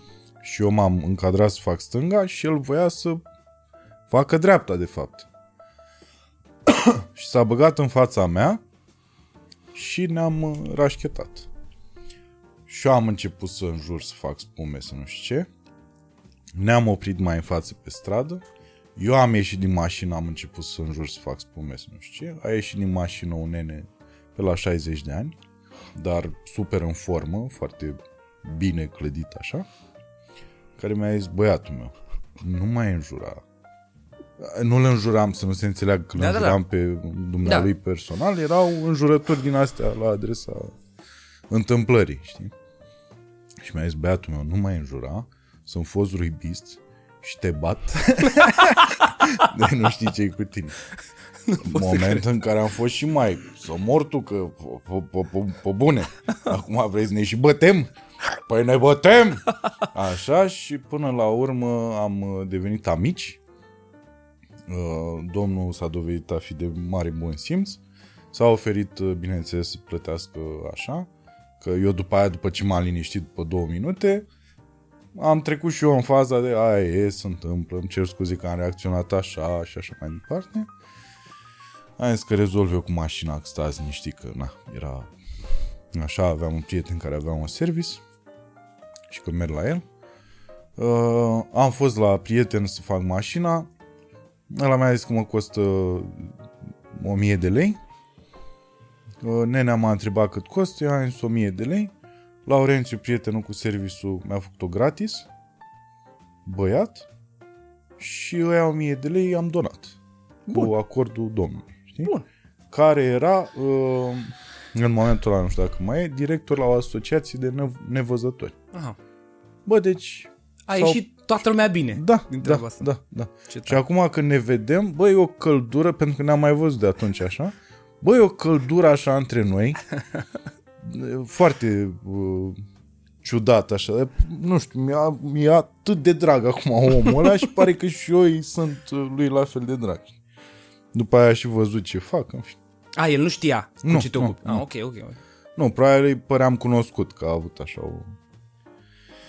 Da, uh, bun, întorcându-ne. Întorcându-ne. Deci este bazat pe această poveste reală care s-a întâmplat în Corea de Sud în 2005, dar e adaptată la spațiu românesc. Mhm. Mm-hmm. Adică am făcut uh, na, mă rog, am adaptat întreaga poveste la realitățile noastre și, uh, mai important decât atât, nu e un film neapărat care să se, uh, care să-și dorească așa să surprindă o felie de viață, un film realist, e mai degrabă o satiră socială în care eu am încercat să urlu de frică, pe care atunci o aveam în 2017 când am scris scenariul, o aveam mult mai intensă, uh, de frică de puterea internetului de a distruge o persoană fără raționament prea mult, adică mm. să, na, descompui un om pe baza unei postări. Da, poți să-mi spui exact modificările pe care le-ai uh, făcut ca să fie uh, aplicabilă toată povestea la Nu, realitatea m-a, românească? nu m-am străduit mult, să știi, n-am făcut Că niște... nu, mo- nu sunt foarte mari diferențe. Nu, pare. nu, dar nu e vorba că nu sunt mari diferențe. Povestea e o poveste din epoca internetului da. și Da. n-a avut nevoie de... Acum, sigur, Nu, s-a... între culturi, la asta mă refeream. Adică și acolo, pă, adică acolo probabil se f- f- acest uh, public uh, Shaming. shaming, online shaming, Da, doar că se făcea uh, cum ani mai înaintea devreme. noastră. Exact, exact. Da, Dar e restul e foarte, același. e foarte important de spus asta că povestea reală din 2005 este primul caz de așa ceva e ever primul. documentat. Deci e prima oară când o persoană a fost distrusă, fie și temporar, că evident la un moment dat lucrurile s-au rezolvat, uh, a fost distrusă prin puterea internetului. A fost, na, șeimuită până când uh, a amenințat că se sinucide, că așa s-a și terminat povestea reală. Ea a amenințat că se sinucide și în momentul ăla lumea a început să o lase mai moale și s-a pierdut în negura internetului întreaga poveste. Asta e foarte ciudat, că în ziua de azi mi se pare că dacă o greșești și după aia mai și spui că te sinucizi, eu cred că primești niște mesaje în care te îndeamnă lumea să o faci. Să o faci, da. Poate că și atunci s-a întâmplat, îți dai seama, nu știm, habar n-am. Poate că și atunci s-a întâmplat. Dar Și în film e până în momentul ăla? Nu, filmul are un cu totul alt final, nu o să îl divulg aici, dar uh, uh, filmul e mai mult o, cum să zic, un roller coaster de evenimente nasoale care îi se întâmplă acestei femei după ce uh, își lasă câinele să facă caca pe podeaua metroului din București. Uh, iarăși în film, cel puțin din trailer, pare că personajul Andrei Grămoșteanu, uh-huh. ea joacă, uh, personajul principal, uh, pare că din start este o victimă. Pare că uh, viața ei nu era foarte bună până în momentul așa ăla. E, așa e, așa e. Știi? Mă bucur că ai înțeles asta, pentru că, de exemplu, nici în filmul, nici, deci tu ai văzut trailerul, evident, nici în filmul film, care va fi în cinema, uh, nu avem foarte multe informații despre biografia ei. Avem un început ultra scurt, cu momentul în care ea adoptă câinele, dar exact asta am vrut să se înțeleagă și mă bucur că s-a înțeles într-un fel, deși nu e povestit foarte în detaliu, că aceasta este oricum o femeie care, care, na, ca oricare dintre noi până la urmă, într-un fel sau altul, adică cu viața ei, care Da. nu e nici bună, dar nici, na, nici complet rea. Um, și mă rog, sigur că... Adică declinul, iartă-mă, declinul prezentat nu e atât de nu știu cum zic, nu e așa semnificativ. Adică dacă făceai, dacă făceai filmul ăsta în America, Mhm. probabil vedeai un om super de succes care, știi? Da, da, da, da, da. Care după aia Da, numai că vezi, fix așa cred că a fost și cu fata aia din Corea de Sud. Cred că era o fată. Era o studentă la universitate care nu era nici bună, nici rea, nu era nici înger, nici demon, s-a urcat într-un metrou, câinele a făcut caca și a devenit vedetă peste noapte uh, și persoana non grata. Adică mi, se pare mai, mi s-a părut mai interesant așa, dar sigur că probabil că ai dreptate, dacă ar fi fost într-o industrie din asta mai flashy, Exact, totul ar fi da. fost uh, de la uh, Adică ar fi fost mai degrabă povestea femeii uh, care era directoare și se urca în avion și după aia, după 16 Exact, ore, exact. Exact, dar și ăla e un destin. Și ăla e un destin oribil. probabil femeia aia nu și-a mai revenit. Nu cred, nu cred, nu cred, nu cred. Și mai este povestea, tot în aceeași carte, e povestea cu, aia sigur o știi, a fost virală, virală, cu dentistul care a vânat uh, lei în... uh, da, tot, știu cred că, s-a că vorbit tot mult în timp Africa de Sud. despre- Cred Care că era tot, tot o femeie, nu? Nu mai țin minte. Cred că era bărbat. Eu cred că era bărbat, dar nu mai țin minte, nu mai sunt sigur, nu sunt așa sigur. Uh, Era Mirela Oprișor da, Mirela Oprișor s-a dus să vâneze lei. și după aia Da. a coborât din safari și a zis Și, da, se întâmplă. exact. Da. Ok. Uh, bun. Uh, premiera este pe, Pe 15 15 aprilie, aprilie în cinematografe, da. în toate Cinematografele- cinematografele. În toată țara. Nu sunt sigur că va fi în toate cinematografele, dar cred că va acoperi o foarte, foarte, foarte mare parte din țară. Uh, Dan Chișu cu ce e implicat? Dan Chișu a produs filmul, ca de altfel uh, și primul meu scurmetraj. Uh, a început uh, complet uh, random relația noastră pe tema asta cu filmele, pentru că eu nu sunt genul de om care să aibă curaj să ceară neapărat, adică mai degrabă sunt obișnuit să stau la colțul mesei și cineva să zică, păi, vrei și tu o cafea? Ești tu, ești tu. Ești o prăjitură, exact. Și eram cu colegul Alex Bogdan și vreau să zic asta, că niciodată nu o zic până la capăt și trebuie să, lumea trebuie să știe ce a fost Hotel Cismigiu înainte, da, așa. Dacă nu tu căiesc eu acum. Ce? Dacă nu tu căiesc eu, moment. Exact, exact. Deci eram cu Alex Bogdan, uh, filmam un scurtmetraj cu Mă, Dan. du-te mă în fața guvernului și cereți drepturile. Așa, zi, iartă. Da, mă, da, eram cu Alex Stai să vă Bogdan zic o poezie pe care am scris și ce a făcut Mirela Oprișor. Și ce am mai făcut? Da, și de acolo ce am mai făcut? Ce am mai făcut? Um, deci, eu cu Dan am început colaborarea la filme acum vreo șase sau șapte ani când filmam un scurtmetraj și eram și eu uh, cu creierul la propriul scurtmetraj pe care voiam să-l fac și n-aș fi avut niciodată curaj să îl rog să mă ajute sau să îl întreb dacă mă poate susține, dar eram cu Alex Filmați Bogdan. Ăla cu... De ce cu pe regizor? mine? Da, de ce pe mine? Care N-am e pe, văzut pe ăla. Cred că e pe Cinepub sau nu știu. E pe YouTube. Pe YouTube. Așa. Poate să-l vadă. Așa, și uh, uh, când filmam acolo, uh, norocul meu a fost că Alex Bogdan i-a zis uite bă că și asta vrea să facă film. Și Chișu a zis, a, da, păi trimite în scenariu. Și i-am trimis scenariu și instantaneu a zis da și am făcut primul film. După care am ajuns și la lungmetraj, tot cu el. Și a fost, mă rog, e pentru mine e un colaborator foarte bun pentru că um, e un om care știe ce înseamnă să faci film independent, e un om care știe ce înseamnă să te descurci bine cu bani puțini în industria asta, dar mai presus de atât, e un om care știe să uh, te lase să faci ce vrei, pentru că știe că astea sunt meserii în care dacă nu te dai singur cu capul de perete, da. nu înveți real. Nu poți să înveți din greșelile pe care, sau, mă rog, poate că ar fi înțelept să o faci, probabil că ar fi înțelept să o faci, dar mie, cel puțin, mi-e foarte greu să învăț din greșelile uh, bătrânilor care îmi zic ei, bă, vezi că acolo e așa și așa și așa. Până nu încerc și nu mă dau singur capul de perete, nu mă... Și cu Dan am reușit să am colaborarea asta în care nu mi-a impus nimic și am putut să mă dau singur cu capul de perete și a fost foarte util. Dar la uh, Offstage a fost uh, primul tău uh, Offstage a fost scurtmetraj? primul meu scurtmetraj și ăla se găsește pe YouTube, cred. Da, e la mine pe canal, cred. Uh, A fost primul, da, Și primul de ce scurtmetraj. ai, ai zis la un moment dat că scenariul a fost uh, inițial, scenariul a fost prea teribilist. Da. De ce? Pentru că eu eram mare fan și sunt și acum e unul dintre regizorii mei preferați, Fincher, David Fincher. Și văzusem, mă rog, Fight Club, uh, tot felul de, uh, na, toată gama lui de filme în stilul ăsta și îmi doream foarte tare să mai degrabă pentru mine și în general am chestia asta un pic mai formală când mă apuc de scris, uh, prima oară pentru mine o poveste e un exercițiu de stil. Adică mm. mi-aș dori să fac un film horror, da? Sau un film polițist. Și după aia, sigur că lucrurile se nuanțează și capătă o nouă identitate în timp ce fac.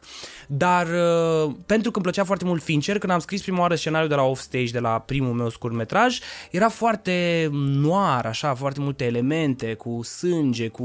Chiar dacă canavaua poveștii, structura poveștii era tot aia.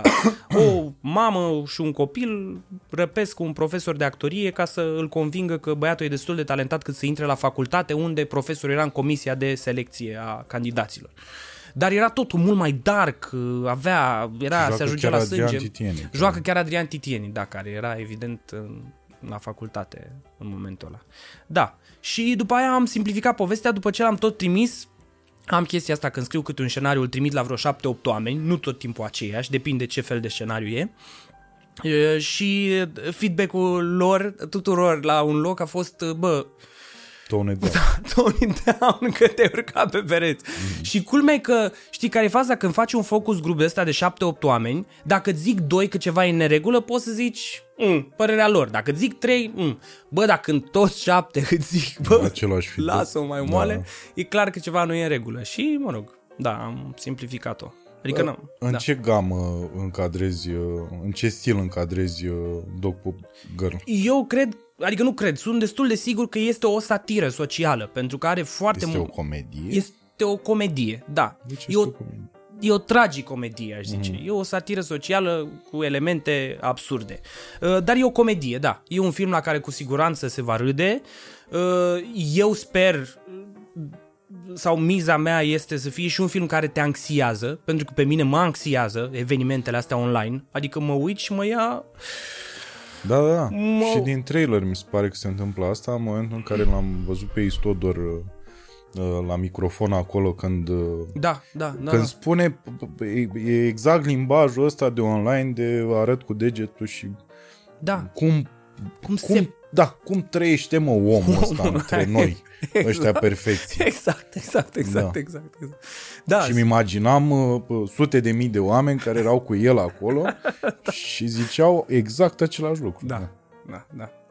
Da, pentru că, da, pe mine mă anxiază, recunosc. Îmi face și bă, la rândul meu, eu făcând de-a lungul timpului, făcând diverse postări online în care, fără să vreau, am șeimuit oameni. Da, fără da. să vreau. Deci n-am să uit niciodată un eveniment major pentru mine. A fost în momentul când, la un spectacol, apropo că, uite, nu ți-am povestit asta, apropo de meltdown-ul tău, la un spectacol de teatru aveam de cântat niște melodii și eram într-un oarecare disconfort când cântam melodiile alea. Neavând poate antrenament, fiind foarte proaspăt spectacol, nu știam exact ce am de făcut. Și în primul rând am văzut o colegă de breaslă la spectacol care se uita așa la mine. Și eu simțindu-mă prost, fiind foarte la început, cu de-abia scosesem primele reprezentații, Era în teatru, nu era în spațiu nu, era spectator. Nu la uh, grădina aia. Nu, știu, nu, nu, Cred nu, că nu. știu spectacolul și... Nu, nu, nu ăla. Nu ăla? Nu, nu, nu, nu. Ah, nu. are Era a bine. 12 noapte, Shakespeare, whatever, Ah, ok, era la ok. teatru.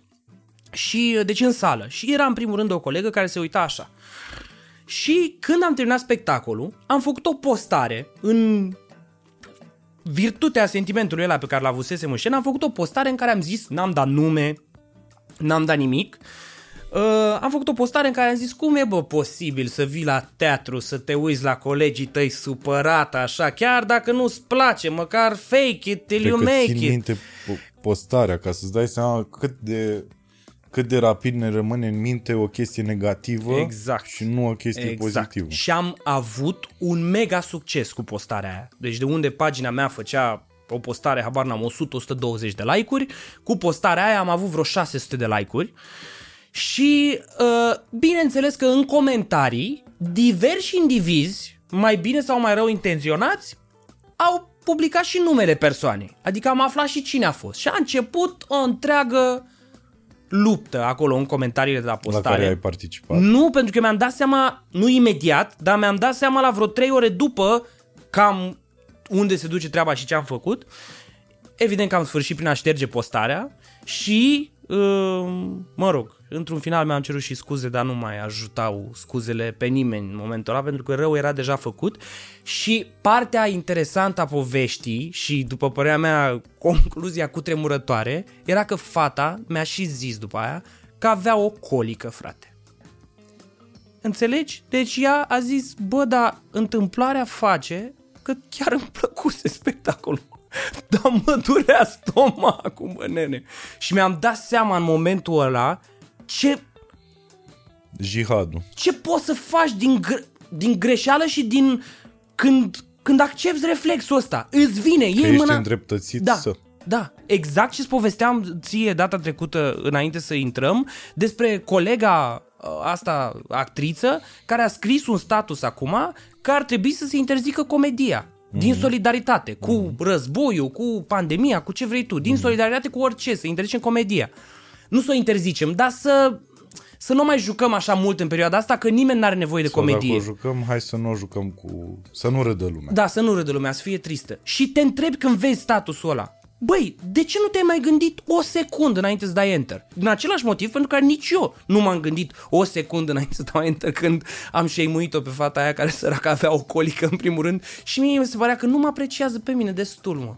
Piu mă chinui aici, am rupt corzile vocale și tu stai așa. Da, și pe mine mă mâncase în cur uh, ieri chiar. că a fost o chestie cu o influențăriță Da. care vorbea despre asta cu refugiații și nu le mai dați bani, preocupați-vă voi să să aveți ce să mâncați și după aia să vă preocupe. Dar o chestie în asta, știi, de uh, nu arăt muie, dar uh, Da, da, da. e degetul ăsta, Da. dar uh, în fine. Și mi-a venit aseară să fac o din aia de văleu, ce Da. proști sunt unii ih. Știi care e faza? Știi ce mă mai anxiază? Da, e bună gluma, pe de altă parte, știi? Ah, Bă, ce acum am proști sunt. prins-o. Ih. Ah, acum am prins ok. Eu n-am știut, deci ea a făcut această, n-am știut că ea a făcut. Da, am văzut da. O, o, o postare, dar n-am citit-o până la capăt. Ok. Da, și înțeleg și asta cu nebăgatul în seamă, înțeleg, dar bă, ești- e pur și simplu alimentezi, adică la hate răspuns cu hate Și tot și așa. după aia, da. Și după aia... Uh, știi ce mă mai anxiază pe mine? Uh, de exemplu, m-am uitat Gândacii. la... Gândacii. da, când îi văd, mă ia pe ceafă. Uh, am văzut postarea asta a ta pe care ai făcut-o cu copacul dorințelor mm-hmm. uh, și că uh, pentru Mi s-a ăștia părut, care o, mi ziceți, s-a nu părut știu o ce... metodă de marketing mult mai bună. Bă, eu știi cum am citit-o? Mm. Mi s-a părut că te-a rănit atât de tare faptul că unii zic asta, Da. încât simți de voia să... Și ceva ce pot să înțeleg, și asta mai discutam și cu Matei, uh, Dima, despre chestia asta și vă înțeleg perfect pentru că aveți foarte mare vizibilitate și bineînțeles că aveți tendința să vă concentrați pe hate care există din plin, la fel cum există și pozitivul, bănuiesc, poate chiar mai mult Absolut, pozitiv da. decât hate. Dar a fost Uh, foarte mult hate. Dar și nu pot nici să fiu ipocrit că totuși, chiar dacă nu am acest tip de popularitate, totuși lucrez în același domeniu cu voi și nu pot nici să fiu ipocrit să zic, bă, de ce nu puteți să nu-i băgați în seamă?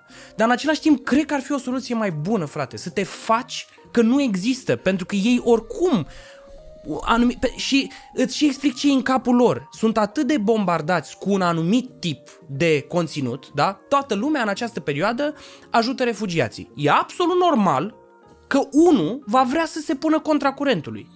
Numai de dragul de a se băga în seamă sau de a echilibra balanța sau de a aduce el o nuanță la ce consideră el că e o prea mare isterie online. E normal să existe. Atâta timp cât nu-ți intre peste tine în casă, cât nu, cât nu intre peste tine în Eu casă. înțeleg, dar uh, și- înțeleg și aproape ai dreptate. Dar Ok. uh, îți spun de ce nu ai dreptate până la capăt. Uh, La uh, postarea în care pur și simplu spuneam că au fost două postări care au primit foarte mare hate. O, prima postare a fost de asta cu clubul de puteau să aducă oameni uh, donații aici. Ok. Iar a doua a fost aia cu live-ul cu Nicolae în care am strâns uh, bani. La ambele au fost, cred că minim 100 de oameni, cred eu. Da, Au, niște 10 au fost, clar. da.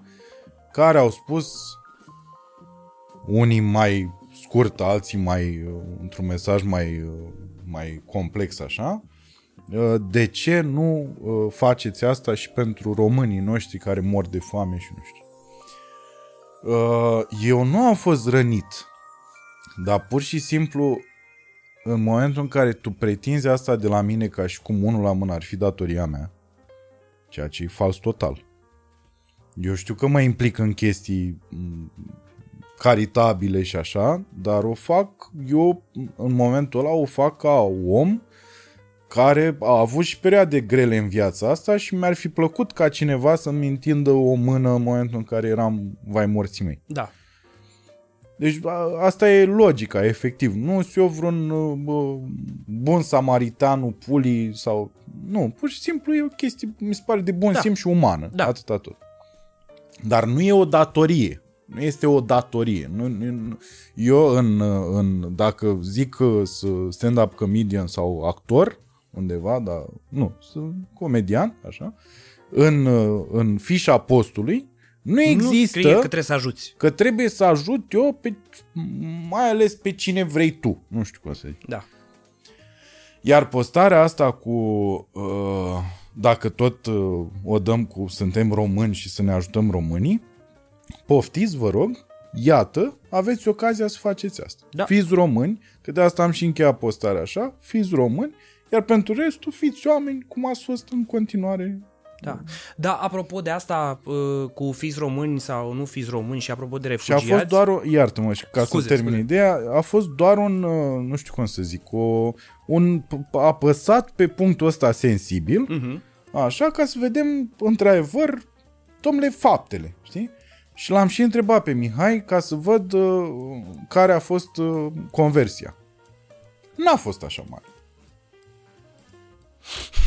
N-a fost așa mare. Înțeleg. Dar tot mi se pare că te pui într-un conflict cu oamenii Mă ăștia, pun, știi? păi ce pula mea să fac? Păi să refuzi conflictul din start. Nu vreau, că îmi place câteodată conflictul. Băi, stai mă, leacă, Serios. micuțule! Stai mă că îmi place conflictul Dacă îmi place câteodată Dă și mie ăștia pe băiatul să nu-ți fut una A, Ăsta e ăla care ridică mă la sală Corect. Câteodată e bun conflictul ăsta Mai ales pentru o cauză ca asta Mie mi se pare că atrage atenția asupra unor chestii Chit că anumiți oameni or să zică Văleu ce l-a, l-a rănit pe micuțul Că au scris nu știu nu mă, nu- eu nu le... Slava Domnului Comparativ cu acum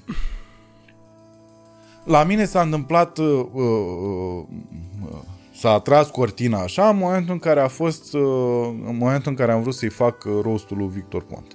Deci valul de hate pe care nu, nu se compară cu cine e grăsuța, în care am primit hate din ăla de...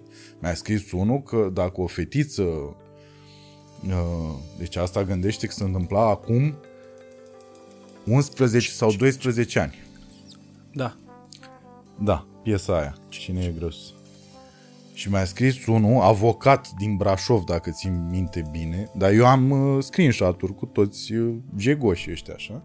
Pentru că la un moment dat o să mă întâlnesc cu ei în viață, să n-are cum. Pe lumea, pe lumea ailaltă! O să vă aștept și acolo! Uh, așa. și... Tu, de fapt, ei sunt și tatuați pe tine, toți, ca să nu-i uiți niciodată. Da, Johnny Bravo, Frică Zoid, muie ăsta de Tom. Da, bineînțeles. Nu Mi-a o să scris te uit odată niște niciodată. mesaje. Mi-a, bă, mi-a omorât șoricel. Exact. Ea că nu l-a omorât, dar altul fugărește, în Bun, fine. Și... da, îl obosește cu aia, da, serios, îi dau o bucată de brânză și Lasă-mi n-are, șoricelul lasă-mă cu în brânza pace. ta, că m-a, m-a urmărit la toată zi. În fine. Da. Și el are bu- bu- ușița lui acolo. Lasă-l mă odată, în fine. Bine, și ăsta mic al meu. Da, A, să agită Tot, el. da, îl provoacă Mai dă tigăi în cap. Da. A devenit invizibil. la un dat. Mamă, mamă, oribil. Da, mai are, el avea un verișor. Ăla a făcut. Ăla a făcut, da. Bă, nu știu, Sam, dar cred că a murit într-un, într-o din asta e gang. Ăla era din Chicago Aha, și a murit într-un gang affiliated uh, shoot am înțeles. În fine, și uh, Avocatul din Brașov. așa, și mi-a scris ăla că uh, uh, uh, sper ca într-o zi când o fetiță care a fost arătată cu degetul pentru că e grasă în, în, la școală uh, și se va sinucide, Da. eu să reprezint familia aia care te dă în judecat. Wow. Mamă. Ca ți pula. Băi, Deci ăla a fost primul meu hate major, deci de acum 12 ani. De atunci au tot venit din astea. Conflicte cu Mircea Badea, deveneau oia cu steagurile, efectiv, și îmi luau, îmi luau familia și așa. Uh, În anii ăștia, știi cum, s-a, s-a tăbăcit efectiv pielea. Așa și ultimul major a fost ăla cu Victor Ponta, când eu încercam să, în mintea mea să fac o chestie bună, și am mai zis despre asta, în care încercam să elimin uh, uh, frica asta pe care o au românii, pentru că ea începe ușor, ușor să, să se mai disipe așa, dar în, în perioada aia era gravă, e că oricât ar spune oricine pe internet despre orice politician, în momentul în care o să fie față în față cu el, cred că 0,02% Sigur. or să aibă curajul Sigur. să spună, băi, ești muiz, du-te drecu. da, da, sigur. Pentru că ai făcut aia, aia, aia. Uh, și încercam să elimin uh, gap-ul ăsta dintre om, dintre cetățean și politician și să ne dăm seama că sunt oameni și că putem să-i futem în gură, nu știu cum să zic. Iar ei E, e exact aia cu, p- din 300 cu zeu asângerat, știi? Mhm, mhm, mhm. E prost exemplu că nu doar acolo să găsești uh, această metaforă. Uh, și asta am încercat eu să fac. Bă, și au pornit, asta a fost problema atunci, pentru că au pornit niște oameni pe care eu îi consideram inteligenți. Bă, dacă nu m-au luat și m-au dat cu mine de pământ și ce vreau eu să-i spăl imaginea lui Victor Ponta și... Dar ăla s-a mai făcut, că eu nu știu. Nu s-a mai Nu s-a mai făcut, făcut, ok. din cauza faptului că atunci era lumea în stradă. Adică El era acceptase. O... El acceptase, Ah, da. cool, cool. Da. Dar era lumea în stradă, era clar o perioadă super sensibilă, dacă făcea aia era grav. Mhm. Bineînțeles, dumnealui care a zis uh, eu nu vreau să mai fac politică, deci iarăși era un moment bun. S-a dovedit după aia că voia să facă politică în continuare. Da, da, da. Adică uh, picam prost, clar. Mhm. Uh-huh. Într-adevăr, p- p- s-ar, s-ar fi putut să fie mai mult rău decât bine din treaba aia. Mhm. Dar poți să o explici. Adică poți să... că De asta eu la un moment dat i-am și scris lui uh, Alex Tocilescu, uh, care a fost unul dintre oamenii ăia, uh, pentru că foarte mulți dintre ei, și pot să înțeleg, aveau senzația că eu sunt plătit pentru Ca să chestia faci asta. aia, da. Și iarăși eram, uh, uh, mă simțeam oribil pentru că, bă, coaie, adică dacă vezi ce am făcut eu în ultimii ani, îți dai seama că niciodată n-aș accepta în pula mea să fac așa ceva. O singură dată am avut uh, vreo a- un soi de afiliere așa cu un partid politic când a fost când am participat la campania cu uh, penali, fără penali în funcții publice. Mhm. Dar aia a fost o campanie, eu n-am stat lângă USR, deși, într-adevăr, i-am votat pentru că aveam senzația că e singura variantă și, bineînțeles, mi-am luat-o la muie ca noi toți, ceilalți. Dar ăla a fost singurul moment. Deci nu poți să zici, dacă, mai ales dacă mă urmărești de atâta timp, asta era mintea. Da, da, N-ai da. cum să zici, bă, pula mea, iau eu bani de la Pontas. Așa, și atunci, în momentul ăla, am avut o cădere nervoasă. Atunci am început să merg la psiholog, la terapeut, și mi-a prins foarte bine. Pentru că aveam senzația, jur, exact ca în filmul tău, aveam senzația că toată lumea se uită urât la mine pe stradă. Da, cred, cred, cred. Eu aveam senzația că o să vină cineva să-mi fut un bolovan în cap. Și mai presus de asta mă simțeam vinovat. Pentru un lucru pe care nu-l făcusem. Asta era foarte dubios. Cred. Adică eram și o victimă, dar mă simțeam și agresor în același timp. Era o chestie în asta super dubioasă, așa. Și s-au, s-au, s-au pus toate în capul meu și nu mai știam, efectiv, nu mai știam ce să fac. Și slavă Domnului cu terapeutul. Și am avut o cădere nervoasă nasoală. Deci am intrat într-o depresie din aia, de a dura câteva luni. Nasol, nasol. Cred. Cred. Da. Da, nu știu. Mi se pare... Uh, Și de asta, iartă-mă, ca să concluzionez, de asta uh, acum eu nu sunt rănit de, de lucrurile pe care le scriu oamenii pe Facebook sau unde îmi dau ei uh, la muie. Nu mă interesează, pentru că sunt atât de comparativ cu acum câțiva ani, stau atât de bine pe astea două picioare Mhm. și știu exact ce fac, că poți să zici tu ce vrea pula ta oricând. Că n-ai ce să... N-ai, ce- nu mă simt vinovat cu nimic cu aia. Da, eu înțeleg. Din punctul eu meu nici de nu- vedere, eu fac lucruri ok. Eu nici nu vorbesc de elementul, că tu descrii o chestie rațională. Da, frate, sunt pe picioarele mele și nu mă afectează, dar totuși există o, un instinct omenesc, o, un instinct de a fi rănit de orice cuvânt negativ care ți-e adresat și m, nu știu cum e la tine, dar la mine în mod cer. Deci mie eu cred că mi s-ar muia genunchi. Dacă... Adică de asta zic că, că Înțeleg. pe de o parte înțeleg perfect cum funcționează hate-ul ăsta și în ce fel vă afectează în momentul în care sunteți niște prezențe foarte puternice în online și, mă rog, în viața socială, um, mie, pe mie mi s-ar muia genunchii. Păi de, da. Până m-aș adapta, probabil, Pentru probabil că aș ești avea... un om empatic, dar sunt foarte mulți, iartă-mă, care nu, ei nu pot înțelege, ei nu-și pot imagina cum este să primești mesaje din astea periodic. Da. Adică periodic cineva să zică Da, dar că eu să să zică, mori, futu-te eu în gură să, să, zică mori. că ești persoană publică și trebuie să te obișnuiești cu Asumați. asta. Păi m-am Asumați. obișnuit. E, ai, exact asta am făcut. M-am obișnuit. Da. Da. Dar nu- asta nu înseamnă că nu răspund. Da, Ce da. pula mea? Că Nu, nu poți să-mi spui după aia, uh, cum mai sunt unii în comentarii, uh, că asta se întâmplă de foarte multe ori, e hate-ul ăla voalat așa, e, e un hate din ăsta de uh, să te fută în gură, dar bă, ești foarte ok. Da, da, da. Adică nu vreau să te jignezi, Da, da, da, dar da. de fapt am ceva să Și eu zic. când răspund la o chestie genul ăsta, sar bineînțeles câteva zeci care zic că ce faci mă, bă, ești persoană publică, acceptă critica. Păi stai cu ea, una e critică și una e să-mi dai un mesaj tu în numele tău personal acolo și să-mi scrie acolo, bă nene, eu cred că greșești pentru că. Deci vorbește normal, bă, asta, asta, asta.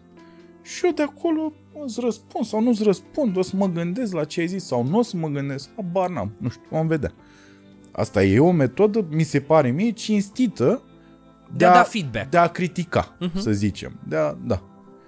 Uh, de a da feedback, da. Dar în momentul în care tu publici un comentariu în care efectiv mă muiești și eu îmi rezerv dreptul să-ți răspund. Dar ce părere ai despre cei care îți sară în apărare când se întâmplă chestia asta? Mi se pare, de, eu, eu asta de foarte mult timp, eu am învățat să, adică pielea mea a fost tăbăcită și pe zona de hate și pe zona de mamă ce băiat ești. Mă bucură anumite chestii, într-adevăr, dar nu pot să nu mă gândesc la faptul că e un om în spatele unei tastaturi și unui calculator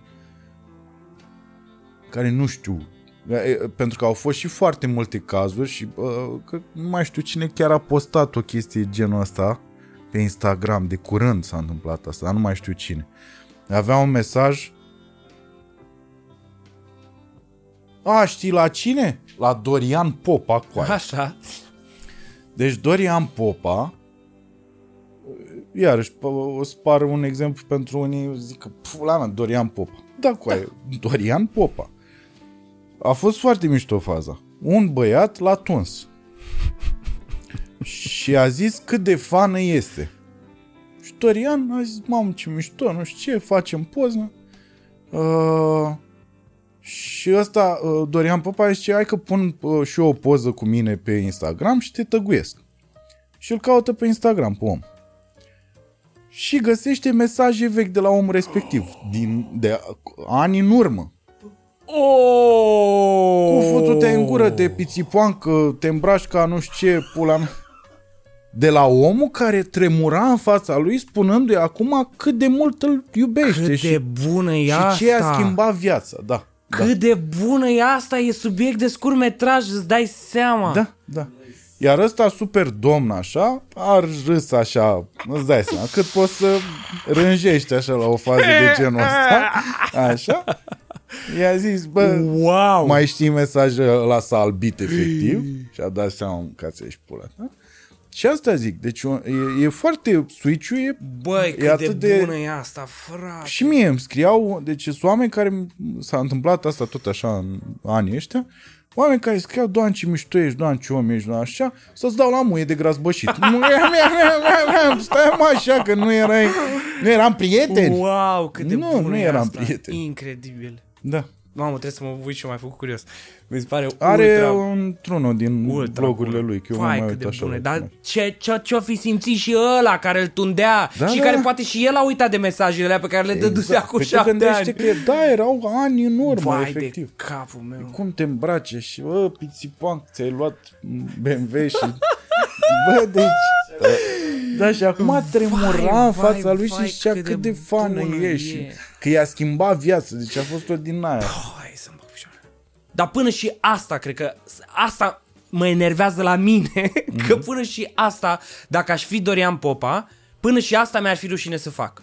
Deci dacă eu aș fi cu ăla, ăla e fanul meu, A, da? n-ai- nu Uh, i-ai și arătat eu aș mesaj. vedea pe Instagram, mi-ar fi atât de rușine de rușinea lui, că aș pleca fără să-i zic, dar aș rata un moment extraordinar, adică Da, da. Ăla Nu, e... dar el e foarte straightforward, Da, așa, da, cu toate da. chestiile și uh, e direct. Probabil că și ăla e bă, tăbăcit cu hate-ul și obișnuit cu toate, Da, pe da, toate da. părțile, așa. Da, da, da. Și mă uit și la el, care e, nu știu cum să zic, dar e doza de... Zici că își bagă așa seringă cu pozitivitate în fiecare Da, da, zi. da. Că n-ai cum. Da. Non-stop să fii numai Hei, abarcare, hai, hai, hai, wow, vai, aaa! Stai mă, un pic, mai suferă și tu un pic, mai plângi, mai dă o lacrimă. Dar cum crezi că plânge Dorian Popa? Nu, eu nu cred că plânge. eu nu cred că plânge. Hâță Johnilor! Nu cred că plânge, nu cred că plânge. Dar îl, Vai, că- vai. cum îl mai urmăresc așa, asta e bine, știi că dacă mă uit din când în când, mai prind din astea în care ori e dărâmat, că i-a zis cineva. Adică și pe el. îl- Normal. Da. E incredibil de bună povestea asta, mi se pare wow. Asta cu da. frizerul care i-a scris acum niște ani că îl urăște și care boală Da, pe el. da. Wow, bună, bună. Dar din aia muială, da. Bun.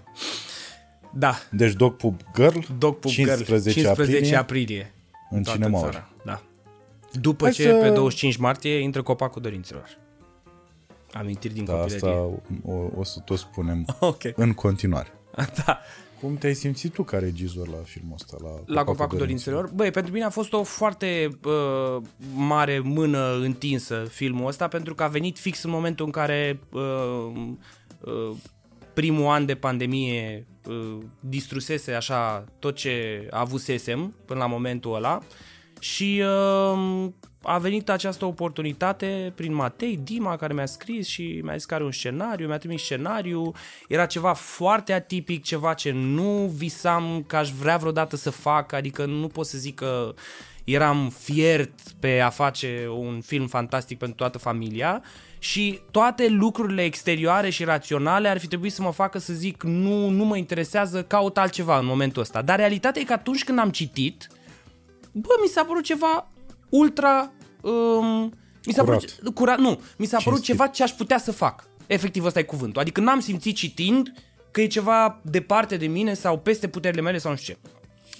Și uh, am acceptat, am rescris împreună cu ei și uh, am ajuns, culmea, să și facem filmul într-o perioadă în care tot așa era foarte multă incertitudine. Se poate filma, nu Cea se mai mare, poate, uh, trebuie să facem teste, nu trebuie să facem, cum e, când începem, dacă se îmbolnăvește cu tare, nu s-a îmbolnăvit nimeni.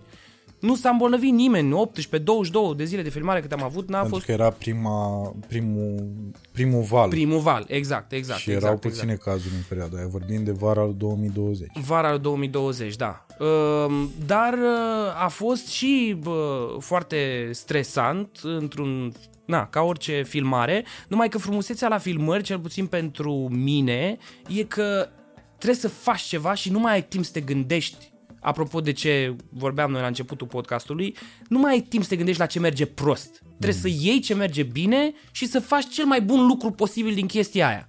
Exact. Și asta e frumusețea unei filmări, că odată ce ai început, bine, sigur, contează cum te pregătești înainte și cât de bine pregătești producția înainte, dar odată ce ai început nu mai poți da înapoi. Și așa că orice se întâmplă, ești uh, pus în situația de a găsi soluții. Și asta nu e o stare, de exemplu, asta nu e o stare în care eu mă pot pune natural în afara lucrului. Eu nu sunt, eu sunt genul care ar vrea să stea pe canapea și să mute posturi, adică Să fii comod. să da, nu vine să mă capacitez în sensul ăsta dacă n-am un element exterior care face asta pentru mine. Și o filmare e cel mai bun lucru, sau un proiect, mă rog, de orice fel, dar un film cu atât mai mult e un lucru, e un loc bun, un, o chestie bună care te obligă să te, uh, mă rog, să te trezești dimineața să te duci la lucru. De a avut senzația la un moment dat că e mai mult decât poți duce? Am avut senzația asta în ziua când am filmat o scenă de urmărire cu tine, când mi s-a stricat o... uh, când s-a a scăpat uh, un operator de cameră, a scăpat uh, steadicam-ul pe jos și s-a stricat și nu mai știu, eu țin minte foarte bine momentul ăla, când tu or, aveai de făcut o scenă de alergare, să urmărești pe copii. Nu mai știu. Ei, făcusem Adică o scenă nu mai de... știu asta da, cu da, da, da. Steady-ul, știu Făcusem momentul. o scenă de alergare și se filma pe Steady și s-a spart Steady-ul, s-a, mă rog, s-a scăpat Steady-ul și s-a stricat și în momentul ăla am simțit cum mi se pune o pâclă pe cap pentru că știam că... Vrei să zic sincer ce știam? Costă enorm stadiu? Hă? Costă enorm stadiu? Nu, că trebuie să te mai pun să alegi de câteva ori. Hai mă, serios? Asta era problema ta? Jur, frate. Dar așa era pentru că erau zile grele de filmare, toată lumea stătea în soare, era Bine, normal era la, să fii era obosit. și la finalul zilei. Era la finalul zilei, nu mai aveam mult timp, mai trebuia să vin și la tine să zic, Cosmin, mai vrei să alergi odată când ni s-a stricat steadicam-ul? Da, țuleacă, în pula mea. Hai că n-am Așa, zis nu, asta. normal că nu. A, nu, chiar nu, chiar ai fost ultra cooperant, pentru cum ești tu. Că puteai să fii foarte necooperant. E, dar nu era cazul. Nu, dar toată lumea are senzația, uite și la team building, Băi. tot așa se zicea, adică toată lumea avea senzație că eu clar, la un moment dat o să am o criză de nervi pe platou. Tu ai spus o N-am chestie avut și eu zic dacă o vrei o scoți din podcast, dar Ah. tu ai spus o chestie care mi s-a părut foarte onestă și pe care am înțeles-o foarte bine. Mi-ai spus la film. Mm. Mi-ai spus, bă, Huțuleac, tu știi că eu m-am luptat toată viața mea să-mi găsesc o zonă de confort controlabilă. Nu vorbesc de actorie aici, vorbesc de om, da? De om, cu tabieturi, cu fumez trabuc, beau cafea, mă duc când vreau eu, mă trezesc când vreau eu, ajung când mă tund unde vreau eu, cu cine vreau eu, mă îmbrac, la la la la. M-am luptat foarte mult să creez această zonă de confort și mi-e foarte greu să ies din ea. Și eu te-am înțeles perfect. Da, da, Te-au- aia a adică- fost o chestie onestă ca să nu... Pentru că din căcaturi din astea, știi, dacă eu nu ți-aș fi zis asta, uh, în primul rând mă frustram eu uh, pentru că aveam senzația că nu știu, deci clar mă frustram. Înțeleg. Așa, tu te frustrai pentru că aveai senzația că nu-ți cooperam. Da. Și așa eu ți-am spus lucrul ăsta și în momentul în care a fost ceva transparent, după aia ai văzut că nu... Nu, și oricum mi s-a... mi acum, se lăsând- zicea, bă, la ora Da, da, aia, da, la lăsând ora gluma la o aia- parte, mi se pare că ai, f- ai făcut o treabă foarte ok și că, uh, că nu a existat o problemă din punctul ăsta de vedere. Dar să mă întorc la uh, Steadicam.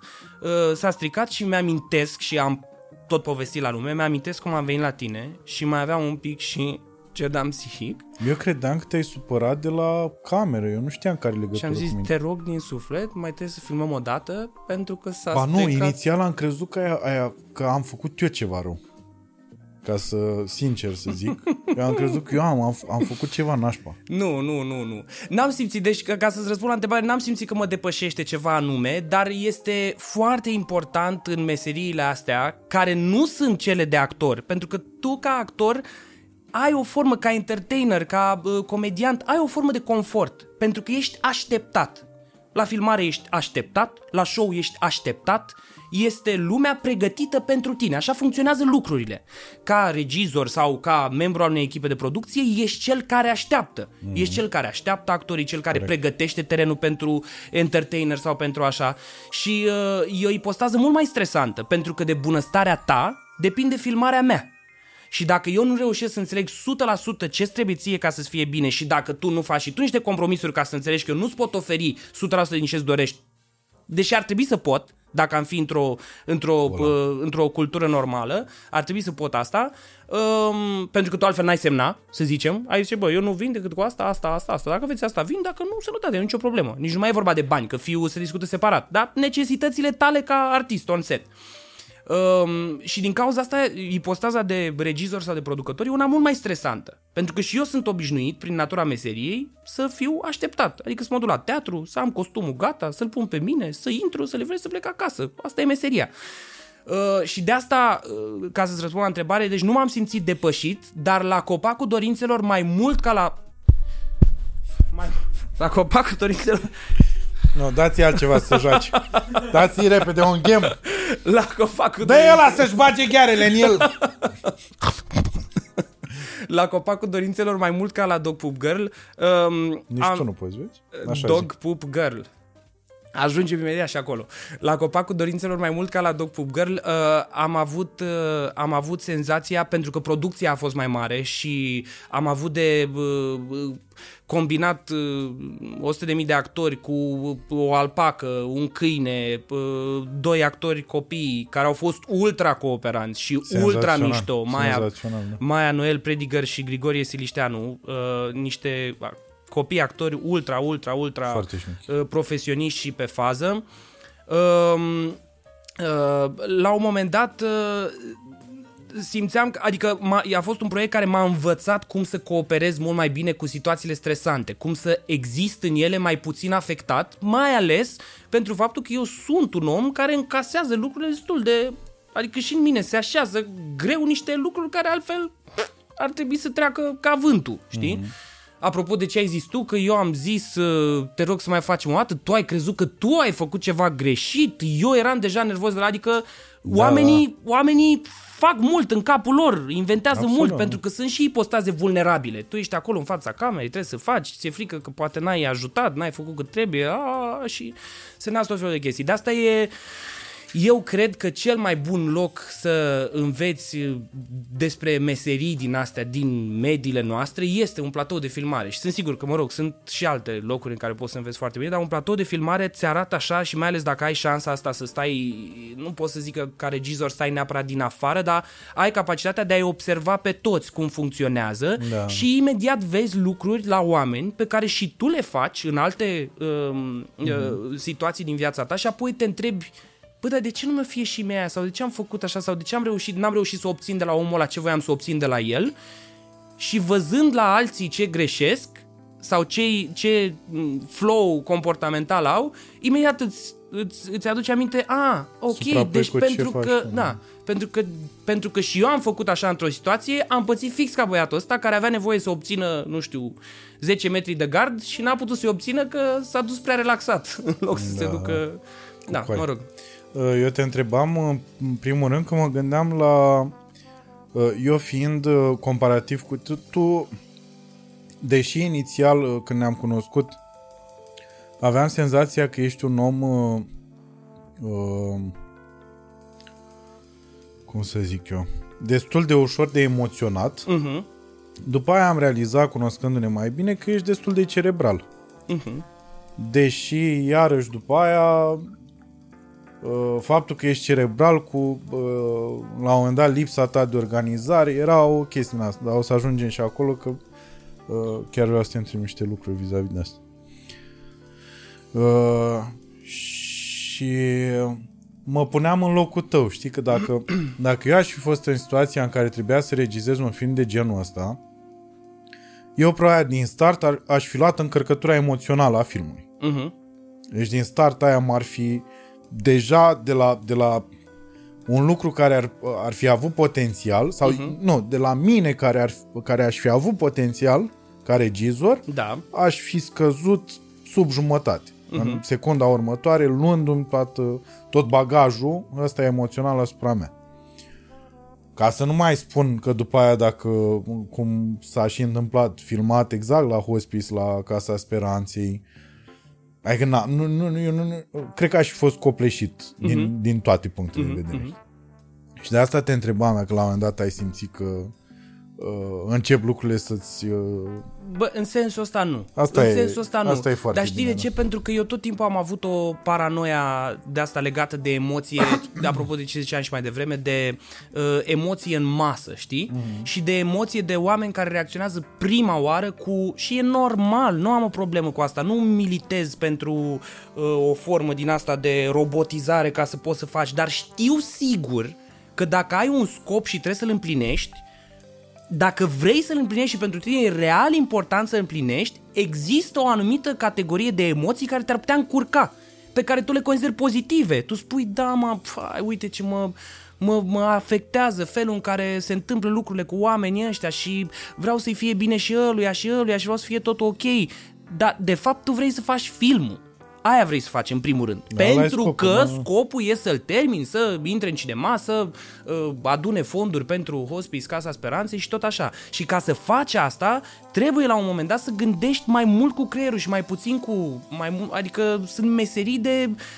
E, e ca um, tipul ăsta uh, care a mers de două sau de câte ori a fost uh, Tibi Ușeriu la maratonul arctic, uh, ultra nu știu cât. Uh-huh. Uh, e foarte greu să te pui în pielea lui și să te gândești că el când pleacă la drum se încarcă de toate emoțiile cu care îl încărcăm noi când îl privim. Uite, erou care cară. Nu, e o meserie de făcători. Ia sania aia în spinare și face pași cu ea. Dacă s-ar gândi prea mult la ce înseamnă asta, Exact. ce presupune, Ar care e ce nu. cauza pentru, la un moment dat zici, n-am bă destulă putere. Important e să iei sania în spinare și să faci un pas înaintea celuilalt. Un pas, în- pentru că oricum nu mai poți da înapoi. Adică oricum sunt zeci de mii de lucruri care te pot opri. De ce să mai fii și tu încă unul care te poate opri? Că obstacolele vor veni în mod cert, adică nu e vin sigur. Și atunci, de fapt, de asta mi se pare și simplu.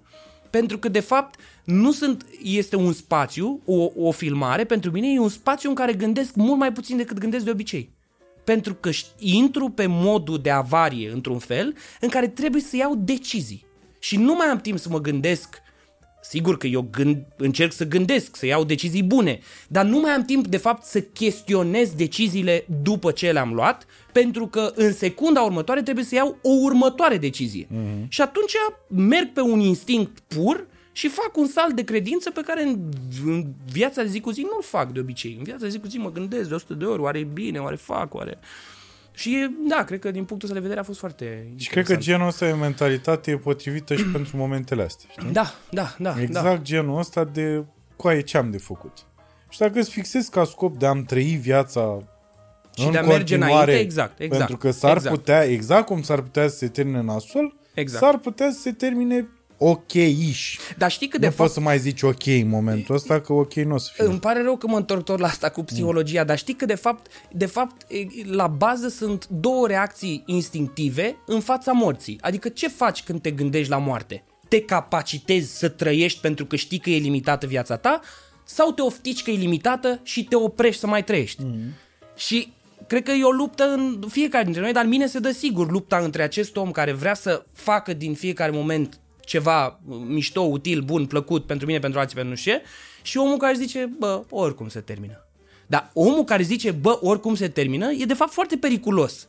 Că el își anulează orice dorință de a sta la Da. discuție cu tine, de Devine a face, de a se psihopat, întâlni cu oameni, de a se... Na. Da, Dar îți da. mai e frică de moarte, apropo? Nu știu dacă nu, nu e o temă la care mă gândesc foarte des, dar cred că e ceva care uh, subconștient hrănește exact în stilul în care am descris lucrurile mai devreme. Adică, știind că ea vine, ai de ales între a îți trăi viața în termenii tăi, în felul în care consideri uh, și a merge cu capul sus până la capăt, sau a spune, bă, oricum nimic nu contează. Suntem dust in the wind, uh, praf în... Uh, într-un cosmos infinit, ce importanță are, cine sunt, ce fac, dar nu poți dacă trăiești așa. Nu poți, adică nu poți. Trebuie să fii aici acum și să duci la capăt conversația. Că n-ai altceva de făcut oricum, adică n-ai... Deci n-aș zice că mi-e frică, n-aș zice că mă gândesc constant la asta, dar cred că toți, pe toți ne afectează într-un fel sau altul în diverse formule această temă pe care nu o verbalizăm, că nici nu e cool să vorbești. Hai să fim serioși. Pardon. Despre moarte? Hai să fim serioși. E cool să vorbim despre moarte? Nu e cool. Nici n-are cum Bă, să, să fie știi cool. că mie asta, e- de, eu de asta m, chiar voiam să te întreb ca de la un uh, om care se gândește des la moarte la un- unul care se gândea uh, bine, nici eu nu mă mai gândesc atât de mult, Mhm. tocmai pentru că a devenit ceva atât de sigur, nu știu cum să zic, deci din, din, de când aveam 20 de ani, hai nu, cred că mai devreme, cred că de pe la 16 ani, am stat tată și am contemplat moartea până la eu zic un 31, 32 Mhm. și după aia s-a mai întâmplat, dar mult mai rar. Mult Mhm. mai rar, perioade scurte, știi? Uh, și, bineînțeles, și din cauza faptului că în pizda măsii în viață, dacă rămâi în viață, ești uh, și obligat să îi vezi pe alții care nu mai rămân. Și apropiați și așa mai departe. Și ca să nu mai zic de sentimentul ăla de vinovăție când uh, îți moare un apropiat și după aia vezi că ți-ai continuat viața. Nu știu cum să... E foarte du- dubios momentul ăla în care uh, simți că s-a rupt totul atunci, dar după aia trece timpul, nu poți zici că ești vindecat complet, dar ai realizat la un moment dat că adevărul crunt e că trebuie să continui. Ceea ce cumva m-a liniștit. Asta e foarte dubios. La un moment dat m-a, mi-am dat seama că dacă... Că de ce mă, iarăși te preocupă o chestie genul ăsta? Pentru că ai, ai tendința să-ți imaginezi momentul, știi? Mhm. Și ai senzația că în jurul tău oamenii vor plânge. Mhm. Și că e o durere maximă. Când de fapt, realist vorbind, tu habar nu o să ai că s-a întâmplat, teoretic. Mă, habar Dacă n-ai o n-ai. boală nasoală ca să... Dar chiar pentru tine ar fi important asta? Adică e important să-ți imaginezi că oamenii te vor plânge? E așa era când eram copil. Eu zic de când eram eu tânăr și uh, aveam tendința să uh, supradramatizez totul, știi? Uh, după aia pe parcurs era pur și simplu de această necunoscută de neevitat, Mhm. după care mi-am dat seama că e o certitudine, deci nu e o necunoscută, nu știu cum să zic, Da. e o certitudine și că n-am ce pula mea să fac, e atât, nu știu cum zic, e atât de simplu. Da. Și asta m-a făcut să fiu mai senin, sincer. Da. Că la un moment dat se întreba lumea, dar ce a pățit mă micuțul de nu mai e încruntat și... și zâmbește, nu știu ce pula mea are. Adică se punea, într-adevăr, au fost și, a fost și o perioadă foarte frumoasă atunci. A contribuit și ea, dar în primul rând a contribuit gândul ăsta că n-am, efectiv n-am ce să fac. Da, clar, clar, clar. Nu clar. mă ajută la absolut nimic faptul că mă gândesc exact cum e, din punctul meu de vedere, boala filozofiei, știi? Acest de ce continuu.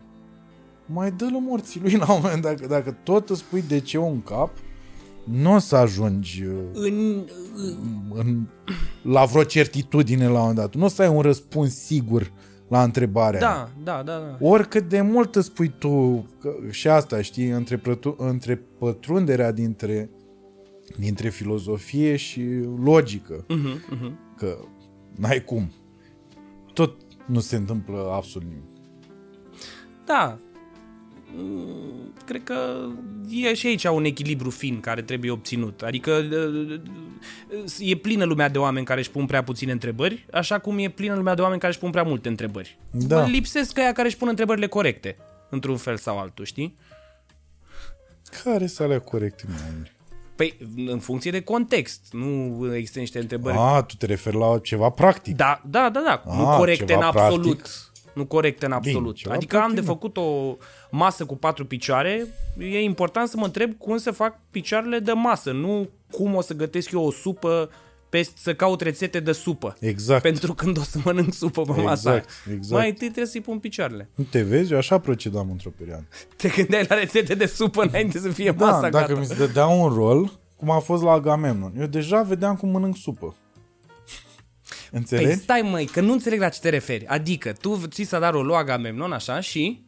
Și la ce și te eu gândeai? vedeam finalul. Adică rolul gata. Eu vedeam spectacolul, eu vedeam tot. Eu vedeam finalul. Așa, dar aia Și până la după urmă... aia instinctiv, că asta eu am avut și noroc, și instinctiv după aia mă duceam spre cel final. Da, Care, slavă Domnului, corespundea, corespundea cu uh, finalul regizorului. da, da, asta iată, nu mi se pare o chestie greșită. Adică, ca actor, cel puțin, uh, i- iluzia asta că știi cum va arăta rezultatul final e necesară, că e combustibilul care te trage, e lucru spre care tinzi. Să accepti că s-ar putea să nu împlinești imaginea aia, e altceva. Da, Dar nu imaginea trebuie să o ai. Corect. Dar eu uh, încerc, încercam să, să transpun asta în viața de zi cu zi. Știi? Și la acțiunile pe Eu așa am pierdut ani din viață. Eu nu-i mai țin minte. Și nu că am băut mult. Eu nu-i mai țin minte pentru că n-am, eu n-am înregistrat procesul de a ajunge unde deja mă Ai vedeam. să râzi, dar și eu simt așa. Acum că zici asta, și eu simt așa. Dar n-am râs. că dacă te gândești prea mult la rezultat, asta spui, nu? Îți iei ochii de pe proces și de fapt uiți ce ai făcut sau ce ți s-a întâmplat pentru că ai fost setat numai pe milestones, cum ar veni, pe Exact. momentul când am jucat rolul ăla Exact. sau momentul când am luat aia. Da, asta cred că fac și eu. Asta cred că fac și eu. Dar în același timp nu ți pare că e și uh, o societate în asta care te obligă să ai milestones, adică să bagi acolo la să ai uh, lista cu reușite. Uh, d- da, dar nu mă, pe mine niciodată nu m-a interesat atât de tare societatea. Adică am încercat să fiu un factor care uh, uh, care decide uh, ce face societatea. Nu știu cum să zic. Un influencer. Nu, Glumesc. nu societatea decide ce fac eu, știi? Mhm, mhm. Ceea ce oricum e ceva fals. E ca la... Te duci în liber arbitru și așa. Dar uh, i- din, din ce am observat odată cu trecerea timpului și cu înaintatul în vârstă, uh, e o paralelă destul de idiotă, dar o să o fac. Uh, Sunt niște uh, trabucuri foarte bune, uh, dar nu, nu sunt neapărat bune dacă au acest criteriu, care ard foarte repede Mhm. până la un moment dat și după aia încetinesc. ardere. Uh-huh. Și devin din ce în ce mai, uh, mai bune la gust, mai, uh, uh, mai complexe, știi? Foarte Mhm. mișto. Și asta mi-am dat eu seama că s-a întâmplat uh, până acum, până la ăștia aproape 36 de ani. Am avut un fast forward din ăsta. Deci trebuie să ajung, trebuie să fac, trebuie să Da. ajung, trebuie să fac, trebuie să ajung, trebuie să fac, muncesc, mă doare în pulă, fac. Am făcut, nu știu ce am făcut. Deci eu jur, eu dacă mi iei materialul și îmi zici, bă Cosmine, tu mai știi unde erai când ai scris gluma cu extraterestri și cu cocalarii? Ai scris-o. Când ți-a venit? Mai știi cum a ajuns în forma aia? Habar n-am. Mai știi cum ai făcut aia cu borul și cu... Habar n-am. Nu mai știu absolut nimic. Deci nu mai știu. Eu nu mai știu deloc ce s-a întâmplat acolo. Tehnica se pare că o am încă. Dar asta mă, mă enervează, știi, că ajung, uh, cum uh, perioadele astea, cum au fost perioadele astea de pauză și sperăm să nu mai fie din pandemie, de ajung, uh, exact ca și tine, că și tu ai spus-o cu gura ta, ajung pe scenă și am senzația că eu nu știu de fapt ce fac. Pentru că eu am uitat hălci din procesul de a ajunge aici Da. din lucrurile pe care le-am făcut să ajung aici. După aia mor pe scenă și am senzația că ai dongaret pentru că de fapt tehnica pe care eu o dețin, fără să-mi dau seama, Nu o deții conștient. nu o dețin conștient. Da, nu știu care e chestia cu asta, dar să știi că se întâmplă la fel, numai că se întâmplă la fel, adică mi se întâmplă și mie la fel la teatru, dar um, eu mă gândeam la ea până să deschizi tu subiectul acum, mă gândeam la ea ca la o chestie normală. Adică, până la urmă, cred că ține de un... Cred că e bine să nu te obișnuiești cu tine ca meșteșugar.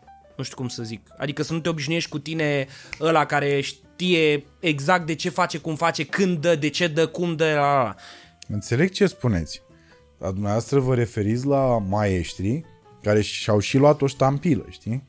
Adică dacă Dinică juca diferit, te uitai strâmb. Mhm. Dar asta pentru că Dinică își pusese ștampila. Dacă Da. Toma Caragiu juca diferit, te uitai strâmb. Mhm. Nu, te- trebuia cheia maestrului. Cheia maestrului. Mhm. Înțeleg ce spui. Da. Dar tu trebuie să ai o cheie. Adică eu, de exemplu, în stand-up până acum, eu am un stil. Ăla e stilul meu. Eu acum încerc să ies, din, nu că încerc să ies, încerc să descoper laturi ale stilului ăstuia uh-huh. și să-mi aprind lumina în cap, așa, prin locuri prin care eu n-am mai fost, știi? Uh, dar asta pe o bază uh-huh. destul de solidă. La teatru mi se pare mult mai simplu. S-ar putea să sun uh, ignorant. Și asta probabil și pentru că țin minte procesul. Pentru că pentru mine ca actor uh, timpul a fost uh, scurt. Mhm. Uh, îmi cer scuze, cred că e primul podcast la care vorbesc atât de mult. Să mă Bagă, bagă. uh, dar chiar, chiar da, n-am, da, înțeleg. nici n-am mai vorbit de mult. Uh, mai ales eu cu tine. Da. uh, așa. Uh, și țin minte procesul pentru că n- n-a durat mult. A durat patru ani, real vorbind. Hai și cu doi de dinainte, mm, patru ani. Hai să zicem patru ani. Și țin minte. Țin minte cărlige, țin minte uh, țin minte tehnică, efectiv. mhm. Și mi imaginam că la teatru e mult mai simplu să te întorci dintr-o perioadă de pauză după ce te semi-încălzești, adică am senzația că la două citiri de text deja gata, tat. Hai, let's do that shit. Așa, așa e mintea mea. La stand mi se pare din potrivă foarte greu pentru că tu te legi de un personaj pe care de fapt tu nu-l, nu știu cum să zic, tu nu l-ai conștientizat niciodată. Pentru că în majoritatea situațiilor ai Ești fost mai mult sau mai puțin tu, Tu, da. în starea pe care o aveai la Da, momentul respectiv. Da, da. Știi? Eu nu am predat uh, atribute unui personaj sau un personaj mie. Da. Nu, a fost o, a fost Micuțu, a fost Cosmin Micuțu în Mhm. diferite situații în care poate Cosmin ar fi reacționat uh, ca un laș, să zicem, sau ar fi, s-ar fi enervat și ar fi dat cu pumnul în masă. Sau... Și Micuțu era ăla care Le făcea el. Le făcea el. Le de- făcea el. Da. Cred că ai dreptate în asta cu teatru. Cred că într-adevăr e ceva care îți dă un pic mai mult control ca actor de teatru. Odată că ai textul scris și vrei, nu vrei, trebuie să îl respecti, Da, și- trebuie să și parcurgi textul ăla jaloanele. Are și ăla, exact. Are Numai niște... că mie uh, discuția e complicată, nu știu dacă dar putem să o portăm, dacă tu ai început, o purtăm. Uh, mi se pare că adică știi asta despre mine, mi se pare că stand-up-ul e un lucru teribil de greu, adică pentru mine cel puțin ar fi ceva, după cum știi, am încercat odată și a fost uh, ceva ce n-am mai vrut să repet după aia, Am încercat de mai mult. de două, trei ori, de trei ori, da. Și uh, mi se pare ceva foarte, foarte greu, tocmai pentru că eu niciodată n-am, cred că n-am, n-am reușit uh, să dezvolt acest uh, personaj de care zici tu, care e micuțul, să zicem, da? această persoană la care te referi, acest Persoană, da. avatar la care te referi, n-am reușit niciodată să-l dezvolt astfel încât el să nu fie foarte departe de mine, ăla care sunt eu. Pentru că tot timpul când m-am urcat pe scenă, de cele trei ori când m-am urcat la open mic, am avut sentimentul și urăsc, așa cum ai bine ai zis și la podcastul ăsta ai făcut disclaimerul că nu trebuie să râdem neapărat, pentru că îmi e foarte greu să fiu amuzant sub presiune. Adică sentimentul că trebuie să provoc râs mă paralizează, efectiv. Mă paralizează, mă paralizează pentru că am senzația că dacă n-am provocat râs, nu mi-am făcut treaba. Și până la urmă, despre asta e vorba la stand-up, nu? Dacă n-ai provocat râs, nu ți-ai făcut treaba. Și, uh, mă rog, ca actor, cred că sunt mai multe momente în care te poți, mai multe locuri în care te poți ascunde, știi? Chiar și dacă joci o comedie. Ieși din sală și ieși din scenă, n-a fost o seară bună și zici, bă, poate n-au înțeles ei. Bine, asta zicem și noi la stand Poate dar, n-au dar înțeles la, ei, poate textul la nu e așa teatru bun. iarăși te ajută faptul că ai colegi acolo. Da, E ca la improvizație, că te bazezi pe partener, știi? Adică nu ești doar tu singur da. și ți iei aplauzele sau Dar nu. eu îmi amintesc, iarăși, cu un pic de anxietate, un moment în care am fost la tine la show, când făceai la Deco, am fost la un show într-o vineri, ai avut un show bombă și peste două săptămâni am venit cu taică meu, care și așa avea o, nu o prejudecată, dar era un om de 50 și Cred că țin minte rușinea din seara aia, da? Da, da, un om de 57 de ani care mergea și am zis, băi, te duc, o să-ți placă, e bombă, că știam că e pe stilul lui, Hai știam să- că o să-i hai placă. Să ne mai uh, tăiem din cuvintele astea din limbaj. Bombă, Ai, ai zis ea. bombă, e un cuvânt urât? Nu e bun, bombă? Nu, dar nu e perioada. Aoleu, eu am crezut că ție nu-ți plac hipsteri. Ba- ba- Adică nu că Eu am nu-mi crezut plac, că te sunt referi foarte la- ok, Da, da, da. gen, dar nu... ok, acum am înțeles, ok. Uh, băi, azi o taică meu e tare de tot spectacolul. Așa? Și am venit cu el la a doua săptămână la spectacol, dar uh, publicul n-a reacționat deloc și am plecat de acolo cu sentimentul, mă, mă, frate, și cred că am înțeles exact și ce sentiment aveai tu și probabil l-aveai triplu sau quadruplu față de ce simțeam eu, uh, golul și anxietatea pe care o simțeam eu ca spectator un pic mai empatic decât un spectator normal, că te și cunoșteam. Uh, dar știu că mi-a rămas în cap asta, bă, nene. Uh, și, și, și nu e așa diferit, că și la actorie trebuie să treci peste serii în care știi că ai fost jale, dar iarăși sunt... Uh, m, parcă nu-i toată responsabilitatea numai în cârca ta. Absolut, a, apropo de ce spui tu, că ai și parteneri, ai și un regizor, ai și un decor, ai și un text. Uh, Responsabilitatea se poate împărți la mai mulți. Chiar dacă e o minciună pe care ți-o spui tu ție. Da, nu te ajută. Dormi mai liniștit un pic. Dar la stand-up mi se pare că totul e în cârca ta, sau cel puțin asta e senzația, și dacă nu iese, ești singurul pe care poți să-l bați cu biciu, adică ești singurul pe care poți să-l... Da. Da, nu, eu știu de ce n-a, n-a ieșit, că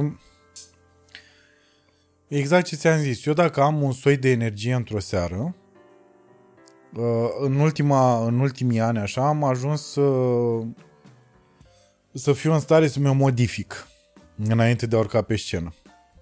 Nu tot timpul, dar mult mai des decât înainte. Uh, De asta, de exemplu, niciodată nu mai au ieșit show-urile la care au venit prieteni. În trecut. Uh-huh. Acum, în ultimii ani, nu mai am chestia asta. Am, într-adevăr, un pic de presiune, dar nu sunt sunt destul de relaxat. Așa, pentru că gata, știu ce am de făcut. Mhm. Dar în perioada aia, pentru că eram și foarte nesigur, că vorbim totuși de Deco, cred că acum vreo 12 ani, 13 Cred că ani. 2010, da, 2011, 2010, mm-hmm. așa. Uh, în perioada aia nu știam, nu puteam să pun degetul. Nici acum nu zic că pun degetul clar și am devenit eu înțeleptul puli în stand-up.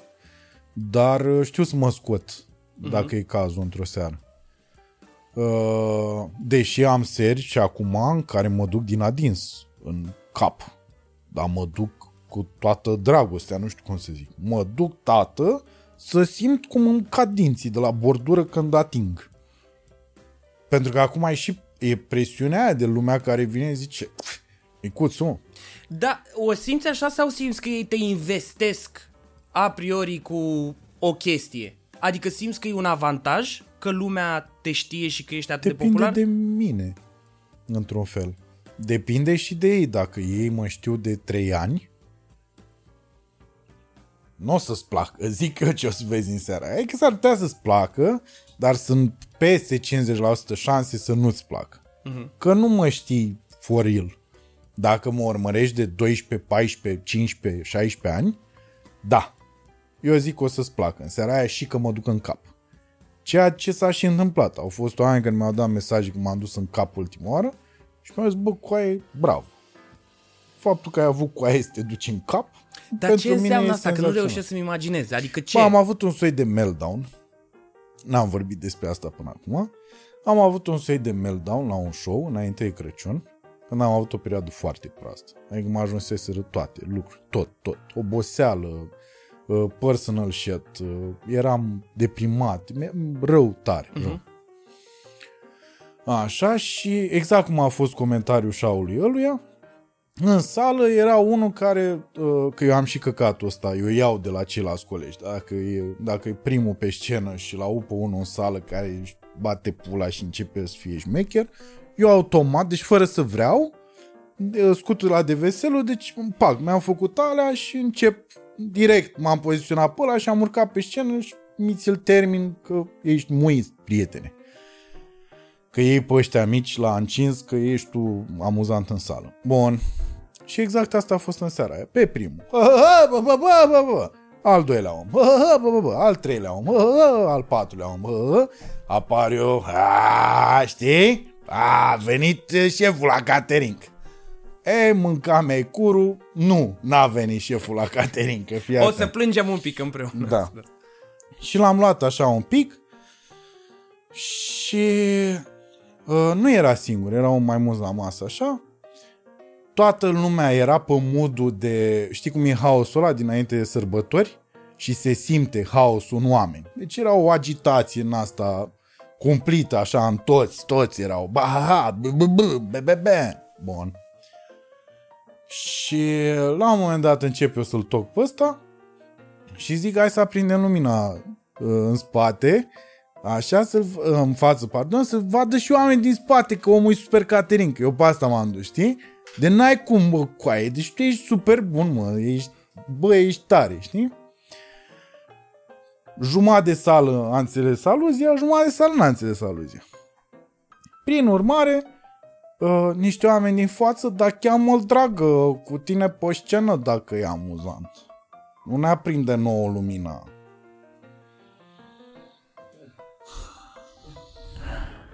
Când am auzit acest lucru, meltdown-ul meu a fost următor.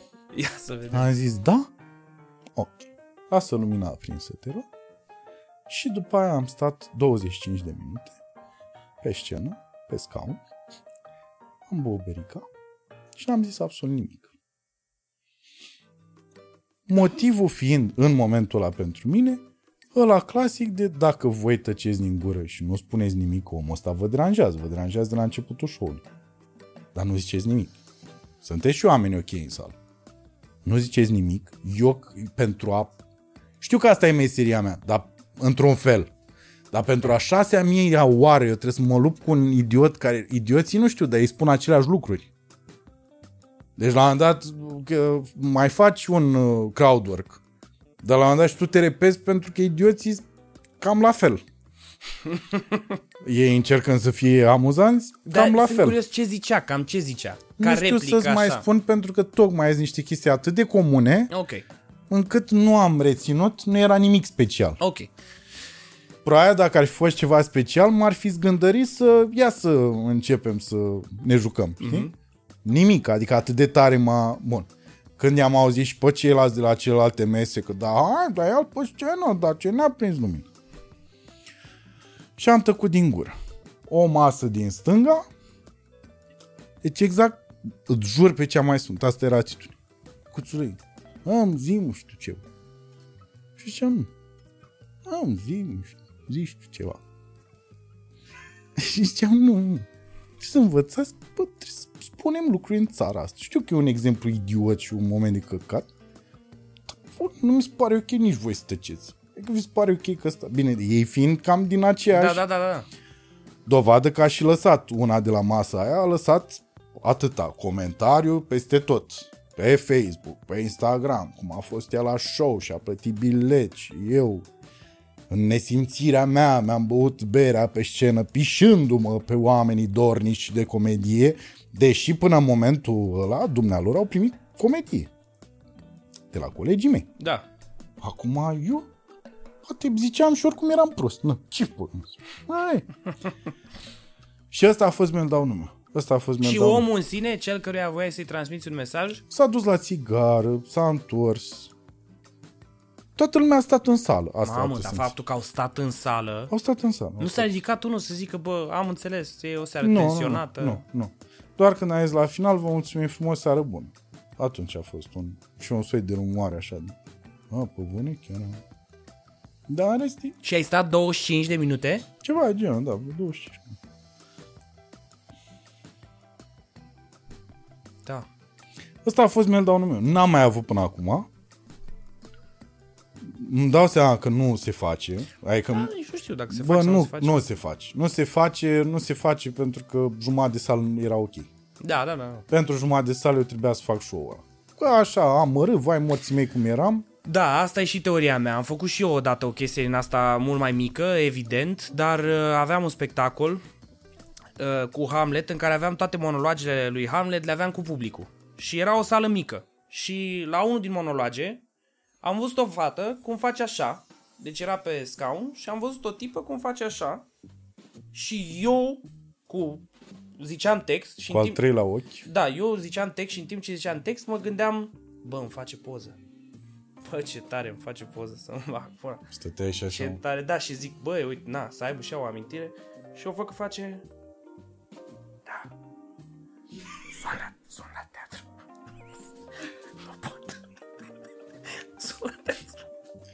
Și de unde mă ridicasem singur pe un munte, că zic, bă, uite mă, îmi faci și mie cineva o poză la teatru, frate. Oricum n-are voie să facă poză, dar m-am gândit, bă, trebuie să aibă și ea o poză cu Ceva mine frumos, când nu? zic, A mă. venit fata până aici să aibă, mă, totuși o poză de... Și când am văzut că vorbește la telefon, m-am oprit brusc și a fost foarte interesant, sunt sigur, interesant, foarte șocant și pentru ea din sală, pentru că n-am schimbat tonul. Că monologul era foarte vorbit așa, știi? Și era mama, mama, mama, mama, și după aia m-am uitat la ea și zic, bă, nu se poate să faci așa ceva.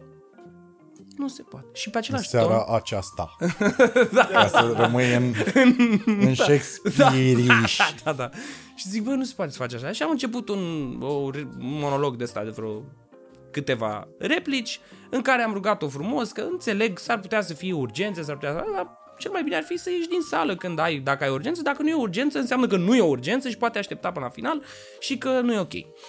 După care lumea bă, a aplaudat, am continuat monologul și am dus spectacolul până la capăt, dar am dus spectacolul până la capăt într-o tensiune ciudată pe care eu o creasem. Culmea, nu fata aia.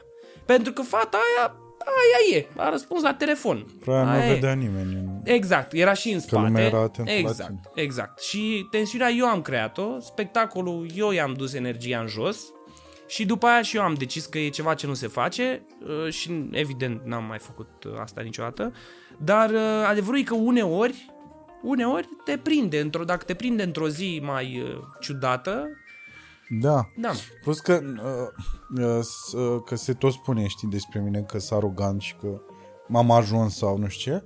Nu e ceva ce aș fi făcut și acum 12 ani. Știi? Mm-hmm. Doar că acum 12 ani eram suficient de mic să nu-mi pun... Adică să n-am probleme sau ce chestii aveam în momentul ăla. Clar e că îmi cer scuze, de la oamenii ok din seara aia și promit că nu se mai întâmplă. Mi-am dat seama că a fost o greșeală. Mi-am dat seama că a fost o greșeală și nu mai fac. Uh, iartă-mă. Nu-i nimic, nu-i nimic, Cosmin. Ia, ia momentul ăsta pentru tine.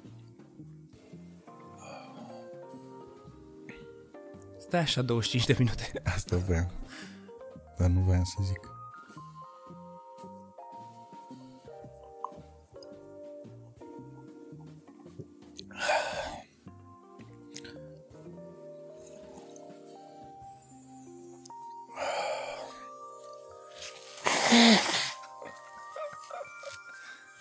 Mamă, ce om. Asta e ca când era cu un coleg de-ai noștri în facultate și doamna Popovici, doamna Adriana Popovici, care l admira foarte tare pe colegul ăsta uh, pentru liniștea cu care își cosea pantalonii într-un exercițiu pe care l-aveam de făcut în fața clasei. Și fiecare trebuia să facă o acțiune și el a venit și își cosea pantalonii. El în rest fiind un robot când juca. Deci era, sper să nu se spere, dar avea, da, avea chestia asta de tot timpul. De, și dacă era o femeie în scenă, o fată cum așa, era se bloca așa un pic din aia. Uh, apropo de faptul că tu în momentul în care ziceai monologul din Shakespeare tu gândeai mie, eu n-am putut să-mi elucidez încă treaba asta. Că mi s-a întâmplat și mie la stand-up. În timp ce eu îmi spun textul, eu să mă gândesc la cu totul altceva. Da, Și să realizez că interpretarea e fix aceeași, da, textul are fix aceleași pauze, virgule, puncte, da. nu se modifică absolut nimic, dar să mă spăimânte faptul că mint, că eu nu sunt acolo. Da. Nu știu cum să zic. Deci e un soi de decorporalizare din asta ca în momentul în care mori, domnul Andrei, Ia spuneți, domnul Pâcă. bă, ce ne ducem în, Spuneți- în OTV Spuneți, domnul, de câteodată. ce ați simțit că... Deci am simțit că Da? mi s-a smuls spiritul din corp Așa. Și Așa. vă priveați de sus? și mă uitam la mine de sus. Incredibil, Cum domnul. vorbeam la microfon, ziceam Incredibil. măscări și eu totuși eram sus. De mână cu divinitatea. Incredibil. Mă uitam la mine cum era și pula, pula, pula, Și pula. ce v-a adus, ce, ce v-a adus înapoi, domnul Pâcă? Conștientizarea, domnule. Deci faptul că am conștientizat că Da. eu eram cu mintea acolo și gura... Asta mi s-a întâmplat prima oară când am avut prima mea cădere psihică pe scenă. Așa. Când am omorât 10 oameni la spectacol de la Brăila. nu, nu, nu, când am avut prima mea cădere psihică, când făceam show-uri la Deco 2 și uh, aveam câte uh, șase show-uri pe săptămână, minim. Mhm. Minim. Dar mă duceam pe undeva pe un 8-10, cam așa. Băgam tot ce puteam. Și la un moment dat se uh, uh, mecanicizase atât de tare textul, de nu mai aveam nicio... Deci nu mai era nimic amuzant în mintea mea la ce spuneam. Mhm. Și am avut pentru prima oară un atac de panică atunci, eu neștiind ce e la atac de panică, care a corespuns cu depresia pe care am avut-o când am terminat facultate. știi? Și asta a fost, deci stăteam în fața microfonului, vorbeam și m-am văzut așa din spate, efectiv. am început să transpir rece și mi-am dat seama, "Hai de pula, mea, eu cobor. Eu cobor, că e clar că nu e bine ce se întâmplă. Și în secunda în care am gândit asta, lumea a început să râdă la panci. Bă, și am fost... Deci nu, nu, nu, n-am, efectiv n-am înțeles. Tu ți-ai explicat vreodată chestia asta? Mă, nu cred că e așa greu, nu știu să o explic uh, științific, dar e clar că antrenamentul e atât de intens și dacă faci asta îndeajuns de mult timp, există o parte a creierului care funcționează pe pilot automat, dacă ai făcut-o. Și el știe ce are de făcut și tu în timpul ăla ai timp să analizezi. Dar ăsta nu-i tot timpul un lucru rău, pentru că tu oricum, nu știu cum e la stand-up, dar ca actor tu oricum trebuie să te concentrezi în scenă la mai multe lucruri în același timp. Adică tu dacă pentru că se întâmplă lucruri noi în fiecare seară și nu mă refer la aripa de înger care coboară să-ți dea uh, talentul. Mă refer la că se întâmplă, cade un scaun, se duce o masă mai la stânga, mai la dreapta. Tu oricum trebuie să faci niște lucruri fizice acolo, să fii atent, care n-au nicio legătură cu ce spui pe gură. Și atunci regula că gura merge, mâna face, trebuie să rămână. Adică tu trebuie să-ți aranjezi lucrurile în scenă în timp ce vorbești ca să-ți servească situației pe mai departe, dacă se întâmplă accidente sau așa. Deci deconectarea asta nu e tot timpul rea, dar într-adevăr e foarte scary când se întâmplă aceste momente de zone out, când îți dai seama că ceea ce tu numești sinele, tu, de fapt funcționează și fără tine, în timp ce cine e acel alt tu care se uită la tine de sus dar de fapt e creierul care are un compartiment care merge pe ce a învățat el să facă. Dacă, da, ți s-a întâmplat asta la când încercai, de exemplu, material nou? Nu cred. Nu, niciodată. Păi, tocmai că acolo ești ca să vezi cum merge. Dar când e ceva ce ai rulat de sute de ori, normal că la un moment dat mai... Am găsit analogia și cred că oamenii pot uh, înțelege momentul în care conduci și exact. conduci de mult timp și deja faci niște lucruri uh, exact. automate și după aia îți dai seama că tu nu vedeai drumul, exact. ci vedeai ce lucruri e, gândeai Dar și atunci ai ceva scary. E, Pentru că și atunci îți dai seama că, atunci, bă, nene, tocmai am trecut trei semafoare oameni. și eu nu știu da, dacă... Da, da, da. Am elucidat și pe asta. Am clarificat. Uh, așa, stai. Deci Ți-a... asta am vrut să te întreb. Ce te stăpânește? Pare că a intrat cineva în tine. Uh, am show în seara asta și ah, începe okay. să se pogoare comedia asupra Ok, ok, ok. Dar te ia de devreme, a? Te ia? Uh, da, cu vreo oră jumătate. Cu vreo oră jumate, cam așa. Nu? În uh, seriile ok. Uh-huh. În seriile alea rele, de la două deja. De la două te ia, te ia comicăraia. nebun. Deci, da, da, da, da mare știu, nebun. Știu, știu, știu. Când fac dus jonglez cu coaiele proprii. Știu, știu, știu. Pentru că ai și trei.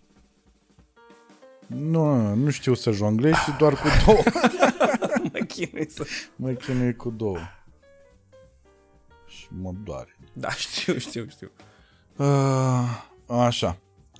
Asta voiam să te întreb. Apropo de organizare. Tu fiind uh, un om care la bază voiam zic disprețuiești organizarea, dar a dis- cred că ai disprețuit la un moment dat organizarea.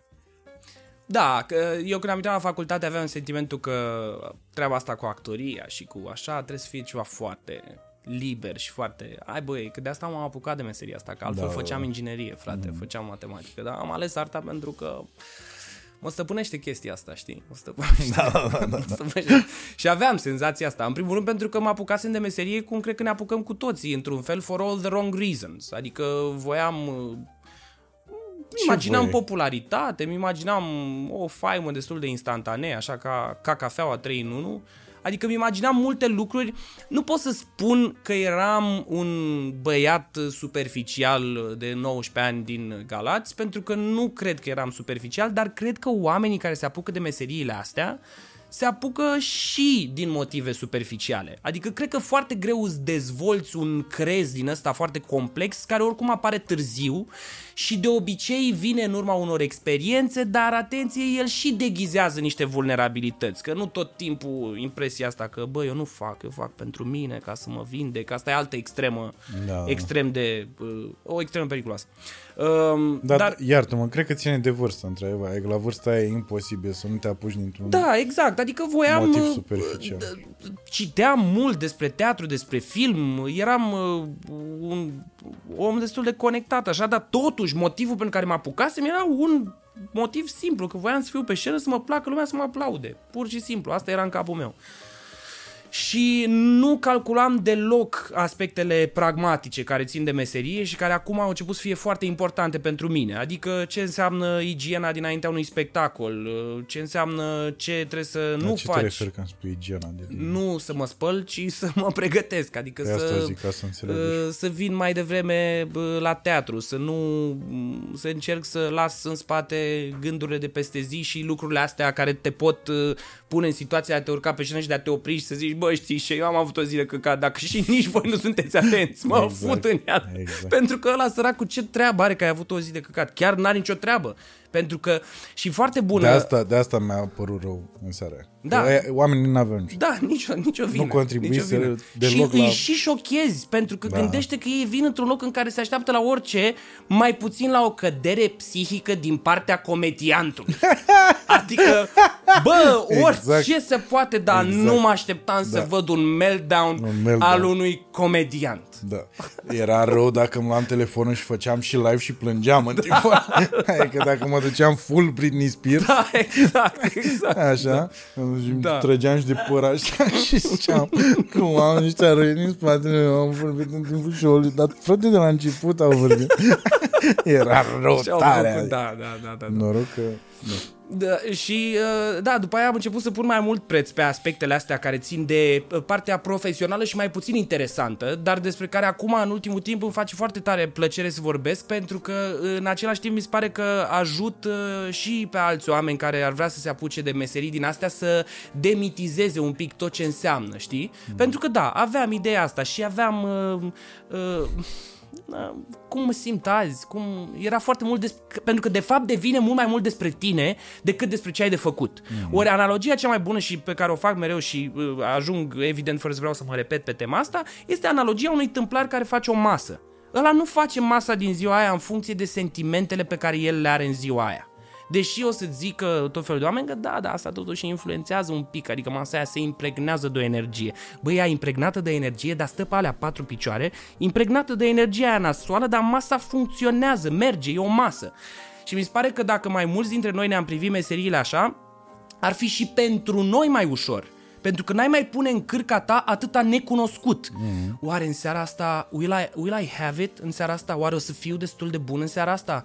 Pentru că adevărul e că sunt întrebări inutile. Nu știi, habar n-ai. Deci să mai bine să și meșteșugar. deci mai bine să știi ce ai de făcut și să speri, să te bucuri dacă e o seară cu grație sau așa, dar cred că dacă te concentrezi pe cum, cum momesc spiritul să mă pătrundă, spiritul comediei să mă pătrundă în seara asta, știi? Cred că nu e asta. Cred că trebuie să faci ce știi tu că funcționează pentru tine la show-uri, să vii când îți trebuie ție, să fumezi câte trabucuri îți trebuie, să bei câte cafea, adică să îți pregătești lucrurile în așa fel încât să îți oferi zona de confort de care ai nevoie și de acolo să încerci să-ți faci treaba, bănuiesc.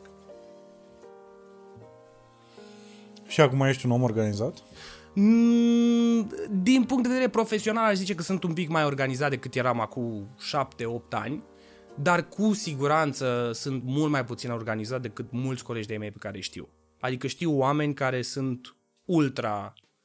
Na, nu știu dacă organizat e cuvântul, dar um, cred că mai bun e temeinic așa, oameni care iau lucrurile foarte pas cu pas și îndeplinesc fiecare task așa al procesului de creație foarte atent. Și asta cred că are și downside-uri, adică îmi păstrez opinia că trebuie să existe o zonă de uh, necunoscut în tot procesul ăsta de creație, dar nu trebuie să fie, de exemplu, vezi, mă lupt acum cu o chestie care mă depășește ca înțelegere, pentru că am uh, părăsit un loc în care am făcut teatru ani buni, cum știi, și uh, Adi a fost acolo în trupa aia și am lucrat acolo mult timp și eram cu toții obișnuiți cu un anumit stil de lucru pe care acum în locurile în care, repet, nu-l regăsesc și pe jumătate problema e la mine, pentru că clar trebuie să mă adaptez de la un loc în care eram la altul în care am venit și I just have to accept că sunt reguli da. noi și metode noi de lucru, dar există niște chestii de la care n-ar trebui eu vorbesc acum evident facă exclusiv de rabat. actorie, de la care n-ar trebui să se facă rabat. De pildă, la teatru lucrurile funcționează așa.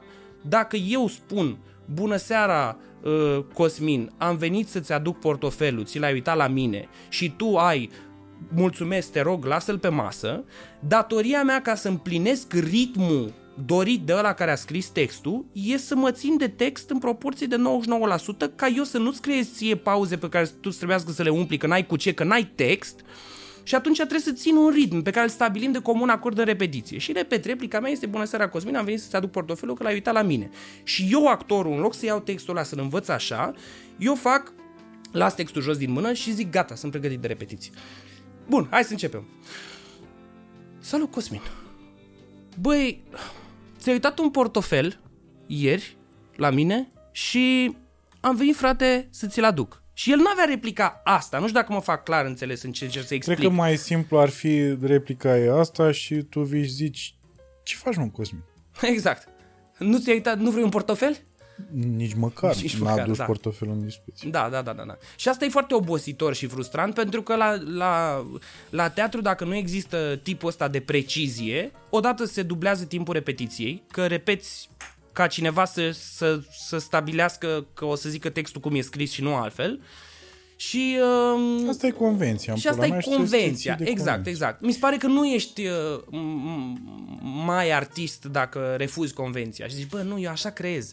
Că dacă scriu, dacă zic ce e acolo, e prea la, Mm. prea la prima. Trebuie să mă învârt un pic în jurul cozii până când la final, sper eu, tot aia o să ajung să zic, știi? Da, se aplică lucrul ăsta și la al 100-lea spectacol? Bă, ar trebui să da. Faptul că un spectacol se degradează și asta e un adevăr, că nu poți să joci ani de zile același spectacol și să rămână până la capăt cu să aibă aceeași forță și aceeași formă pe care a avut-o la început. Uh, Faptul că un spectacol se degradează cred că ține de alte lucruri decât de uitatul textului. Adică, pe bune acum, textul ar trebui să fie totuși Sfânt? nu sfânt, dar cea mai simplă chestie de făcut. Adică e cea mai tehnică chestie de făcut la actorie. Să înveți textul, e- nu e ceva artistic în asta. E un exercițiu de memorare. Deci n-ar avea de ce să failiu metoda asta, care e o metodă nu, simplă, n-ar avea de ce să failiu. Dar sigur că trece timpul, nu mai joci un spectacol, se reia după mult timp, nu mai știi exact de ce făceai ce făceai. Aici, iarăși, apropo de cele două creiere, că tu intri și un creier de-al tău știe ce făcea. Și începi să zici, după 2 ani n-ai mai jucat un spectacol și începi să zici cum ziceai și ce ziceai, dar celălalt creier care analizează ce faci, zice, dar eu de ce făceam asta? Ce vreau da, să e zic? panică. Nu. Pentru că nu-ți mai amintești ce voiai să faci, nu, nu mai știi de ce faci și atunci, da, atunci, e- pentru că tu odată ce începi să te chestionezi, să-ți chestionezi opțiunile, îți pierzi și din energia aia, pentru că te, te, ți-e teamă că ce, nu mai știi de ce făceai ce făceai, pe scurt, și atunci nu mai poți să umpli cu energie ceva ce nu înțelegi până la capăt. Chiar dacă creierul reflex se poate duce pe asta la infinit. Domnul Florin Călinescu, Da. când a fost aici la podcast, vorbea despre, cu mândrie despre faptul că dumnealui niciodată n-a putut să rețină un text Da. și că de foarte multe ori improviza și că îi plăcea chestia asta că își punea colegii în dificultate. Mm. Deci ăsta e un lucru cu care nu ești de acord. Nu, nu, în niciun caz. Bun. Și mai spunea o chestie care aici e, e un adevăr, într-un fel. Că teatru, într-adevăr, a pornit în, uh, cu oameni care stăteau în noroi și se uitau la uh, niște actori uh, uh, cum erau pe vremea aia. În, adică era o chestie foarte uh, stand-up, foarte uh, directă, nu știu cum să zic, foarte a poporului. Așa. Uh, apropo de discuția pe care ați avut-o cu, și pe care am, o avem și noi acum, cu aia cu telefonul, că dacă te prefaci gluma lui Radu Isac, că dacă te prefaci uh, două ore că ești Hamlet, prefă-te un minut că nu mi-a sunat și mie De telefonul. acord, complet de acord. Numai că argumentul ăsta cu teatru a pornit nu știu unde, mi se pare un argument invalid pentru simplu fapt că îl putem Că nu aduce mai în e orice acolo. situație. Pe vremuri Ah. călăream. De ce nu mergem cu caii până în oraș? Pentru asta că e. lumea se schimbă. Da, da. Pe vremuri se arunca cu roșii în actori și cu ouă, dacă erau proști, și probabil și în comedianți. Mm. De ce nu mai aruncăm? Că nu se mai face asta. Dar tu unde crezi că o să se ajungă? În legătură cu? Cu teatru, în ce, unde, în ce formă o să o să rămână sau o să rămână în forma asta Eu sau am- se schimbe forma de... Eu am împrumutat această teorie care nu e a mea și uh, dar pe care am îmbrățișat-o pentru că mi se pare logică uh, și care spune că teatrul e prea bătrân ca să se mai schimbe sau să evolueze. Este un lucru care e. N-ai cum, adică e tot o scenă, un spațiu delimitat, niște oameni în sală care te privesc și tu care trebuie să faci ceva. N-ai cu ce să schimbe asta. Va fi așa cum e. A, că acum se face cu proiecții și nu se mai face cu la lumina lumânării, că acum se face cu reflectoare și cu difuzoare și cu microfoane și nu se mai face, uh, nu știu, stand-up cum se făcea pe vremuri. uh, înainte, de, st- înainte să se numească stand-up, când unul se ridica în picioare și zicea niște chestii și poate că unele erau și amuzante și oamenii mai și râdeau printre poveștile pe care le Baruri. spunea el, în baruri, așa, Uh, da, în baruri antice, așa, În Um, prima peșteră bar. exact, exact, exact. Desena pe perete Că și ei toată lumea... toți râdeau așa, știi? Da. Și aplaudau. Sălbaticii râdeau ca proștii, știi? Wow. Wow! Așa. Dacă sunt sălbatici care se uită la noi, ne, Ne cerem, cerem scuze. Vă rog, nu-i dați cancel lui Andrei. Sălbaticii, adică oamenii primitivi, nu sălbatici, oamenii preistorici, la asta mă refeream. Wow. Wow.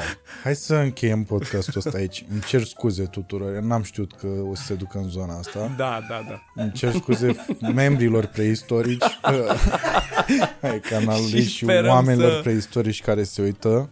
Da. Frate, nu, nu am crezut că te duci. Îmi cer scuze. Serios că ai făcut uh, Da, da, așa n-am ceva? Știut, n-am știut că e un lucru despre care nu putem vorbi. Păi frate, nu-i normal. Da, nu mai există oamenii preistorici. Să nu există. Wow. Da, serios. Frate, că ce cu negarea asta? serios, nu ești... Frate, tu și ești? da, nu ești destul de woke. Da, de woke, exact. Uh, da, ok, ok. Dar uh, te-ai gândit vreodată să regizezi și teatru? Uh, am făcut un spectacol anul trecut cu niște colegi. Nu știam. Am făcut la un teatru un spectacol, se numește California Suite, e dup- uh, pe un text de Neil Simon. Da, e o comedie din asta, cum se făcea în anii 70-80, așa. Mm-hmm. Uh, e foarte diferit să regizezi teatru de film, pentru că, apropo de aspectul ăsta uh, cerebral și non-emoțional, dacă la film îți e mai ușor să fii cerebral, pentru că nu stai mult timp cu un om în aceeași cameră și nu ai, nu ai uh, mult timp să îl înțelegi sau să, da, ai venit, mi-ai expus ce problemă Da. ai, eu încerc să o rezolv, dacă nu pot, vedem, a, și o facem, filmăm, trebuie să meargă ziua, că altfel pierdem bani. Um, La teatru nu e așa. La teatru ziua de repetiție e mai lungă, sunt 8 ore în care te stai cu niște oameni, cu o pauză la prânz, în care ajungi să le afli toate problemele, toate dilemele care sunt sau nu legate de ce au ei de făcut acolo. Trebuie să fii înțelegător, trebuie să și mi se pare, pentru mine a fost un pic mai greu ca experiență, nu o să intru acum și în aspectele tehnice pentru care a fost mai greu, dar aspectul uman, ăsta al faptului că trebuie să petrecem mult timp împreună și eu trebuie să aleg linia fină între a înțelege și a empatiza cu problema ta, dar și a duce repetiția la capăt și a încerca să nu... Am îndeplinit scop. Da, să îndeplinesc scopul. Uh, Mi se pare mai dificil de împlinit la teatru pentru că, repet, oamenii, cu oamenii ăia stai mult mai mult timp și sunt mult mai multe ocazii în care uh, ei te pot acuza pe tine de, uh, nu știu, lipsă de empatie sau uh, a, chestia asta că îți urmărești scopul și că ei de fapt nu sunt atât de importanți sau că stai, bă, până la urmă omul e important, până la urmă repetiția, faptul că ne întâlnim e important și e important, e o linie fină, de asta zic, e foarte important. Dar la finalul zilei trebuie să scoatem spectacolul. La film nimeni nu-și pune problema asta, pentru că la film toată lumea înțelege că ziua depinde de soarele de pe da. cer și când, s-a ter- când a căzut soarele e mai greu să filmăm și atunci nimeni nu se așteaptă la tine să fii perfect înțelegător. Da, Cosmin, acum o să facem asta și eu înțeleg, dar te rog... Țin cont de sentimente. Da, merge un pic mai sportiv toată treaba și lumea înțelege că nimeni nu e rău intenționat. Mm, Pur și simplu, se face treaba. Ei, la teatru, evident, conexiunea e mult mai puternică și asta cred că m-a surprins foarte interesant. Dar da, am făcut asta. Nu aș putea spune că am regizat un spectacol, pentru că nu e ca și cum m-am pus așa la o masă și am încercat eu să vin cu o viziune, cu un concept pe care să... E un spectacol pe care l-am citit împreună cu colegii, Cineva trebuia să privească din afară dintre noi toți ca să poată să meargă proiectul Ai până la și capăt. jucat? Mm, Eu am, am niște treceri foarte scurte. Um, cineva trebuia să privească din afară și am ales eu să privesc din afară. A, cam asta a fost, deci n-a fost, n-aș zice că a fost un... uh, Pe mine mă omoară textele astea gen uh, Neil Simon Da. din cauza numelor. A, mă- Adică? Mă omoară chestia asta. că Titlurile, La... Nu, nu, nu, numele personajelor. așa. Faptul că cineva intră în, în scenă și zice Charlie, te-am rugat de atâtea ori să-mi dai totuși pudelul la castrat. Da, mă, dar de Mă ce? omoară, De ce? mă omoară, nu suport, nu știu de ce, dar nu suport căcatul ăsta. Deci când merg la un spectacol de teatru și aud uh, Ellie, dar ți-am spus de atâtea ori că trebuie să ne facem treaba. Știi, mi se pare că și inclusiv uh, accentul uh, actorilor se duce un pic în zona asta, așa, știi? De, băi, Poate că le-ai Dude. văzut și jucate prost, mă, Cosmin. clar. Păi cum poți să joci bine căcaturile astea de texte? Corect, corect, corect. Serios. Dar... Uh, Paul, Paul... te rog, sărută-mă. Oribil. Da, da, înțeleg, înțeleg. Oribil. Da, deci degeaba mai spun că jucăm pe 14, 15 și 16 martie, că după asta nu Ne mai... doare în pulă. Vă rog să nu mergeți. Corect, corect, corect. Vă corect, rog să corect. nu mergeți. Mergeți Da. pe 25 martie în schimb la Copacul Dorințelor. Corect. Unde sunt nume neaușe, domnule. Sunt nume ușor de pronunțat. Nică, Nică. da. Na, comparativ cu Nică, te Simon, rog, Nică, te rog, sărută-mă. Nică, dar te-am rugat de mai multe ori să-mi aduci ceaiul. Mă, dați ei. Da, mă. Uf. Uh, da, Scuze, deci când jucați? Pe 14, 15 și 16 martie la un teatru. De la ora, Bă. de la ora 19. E, da, da. Da, da, te Frate, aștept și pe abia tine. aștept, da, să, să am treabă. abia aștept să nu pot să Da. vin. Uh, chiar mă... Uh, da, da, Da, da, nu am pot. ceva. Chiar N-am nu cum. pot. Da. Uh, bun, uh, bun, bun. Păi da, da, asta se aplică la orice dacă mergem pe raționamentul tău. Nu poți să joci nimic din ce s-a scris în literatura internațională, în dramaturgia internațională. Deci eu de asta aș miza pe La faptul Shakespeare că... s-a romanizat uh, cumva totul. Păi, Oberon, Puc, sunt nume... Sunt nume Lasă neromânești. Obe... Păi da, Dar, da, înțeleg, nu e mai puțin adevărat că sunt nume de altă factură. Sunt altă, Și au asta. altă sorginte, altă inspirație, da, înțeleg, înțeleg. Dar uh, îmi păstrez uh, părerea că ai pățit asta pentru că, adică ce, ce, ce spui tu sună foarte... Um, am fost la un spectacol și nu mi-a plăcut deloc că a fost o porcărie. da, da, mm. și sună foarte, cum mai povesteam și cu Nicolae, sună foarte spectacol în astea de facultate. Că, într-adevăr, în facultate pățeai foarte des chestia asta când vedeai mai ales bucăți extrase din context și începea o bucată cu Billy, te rog, deschide fereastra. Și, într-adevăr, era ceva Nu, am foarte... văzut, la, am, văzut, am văzut și la teatru. Da, cred, da, cred, cred, cred, cred, cred, cred. Dar da, mi-a răsat așa. o- Și am senzația că doar așa se poate juca. În regulă. Da, așa. Uh, voiam să te întreb de ce ai recomanda unui adolescent uh, flori pentru Algernon? De ce aș recomanda? Unui adolescent. Măi, e o carte care mie mi-a plăcut foarte mult și care mi-a făcut așa un click în creier când am citit-o, pentru că am citit-o când eram adolescent și uh, m-a impresionat, nu știu dacă știi cartea, uh, e povestea unui uh, tip care are o formă de retard, de handicap mental și uh, mental Păi, și Andrei, uh, Andrei, te rog eu, serios. Deci, am înțeles. Păi, te rog. te rog, Gata, lasă. Gata, nu mai Nu vorbi despre- despre... ok. Uh, deci o, o, o, un tip uh, dezavantajat Challenge-uit. Da, nu mă, hai mă, serios. Da, deci mă, e un da. tip cu probleme uh, mentale și uh, uh, primește un tratament care îl face mai deștept uh, și care îl face capabil de emoții mult mai complexe și de sentimente mult mai complexe și se îndrăgostește uh, și apoi acel tratament uh, se dovedește a fi doar un tratament pe termen scurt pentru că el regresează la ce era la începutul cărții. Și, mă rog, e un moment foarte emoționant când omul ăsta care a primit o șansă la o viață normală uh, la finalul romanului se întoarce la ceea ce era la început și cu adevărat emoționant e că el nici nu are conștiința că a traversat un moment excepțional. Adică nici nu mai știe că a avut oportunitatea să iubească. Ceea ce e, bă, mă rog, e cu tremurător și la vârsta aia când am citit eu cartea bă, m-a impresionat pentru că mi-amintesc exact și ce am zis, că plângeam, am terminat de citit și plângeam și mi se părea ceva wow și am zis, Doamne, nu pot să cred că sunt unii care trec prin așa ceva și eu care n-am probleme mă plâng și fac, mamă, tată, vă iubesc. Dar tu lucruri ai, din tu astea. ai senzația că dacă ești uh, extra emotiv așa, uh, are legătură cu prostia? Adică? Nu Adică înțeleg. dacă, dacă, dacă te emoționezi uh,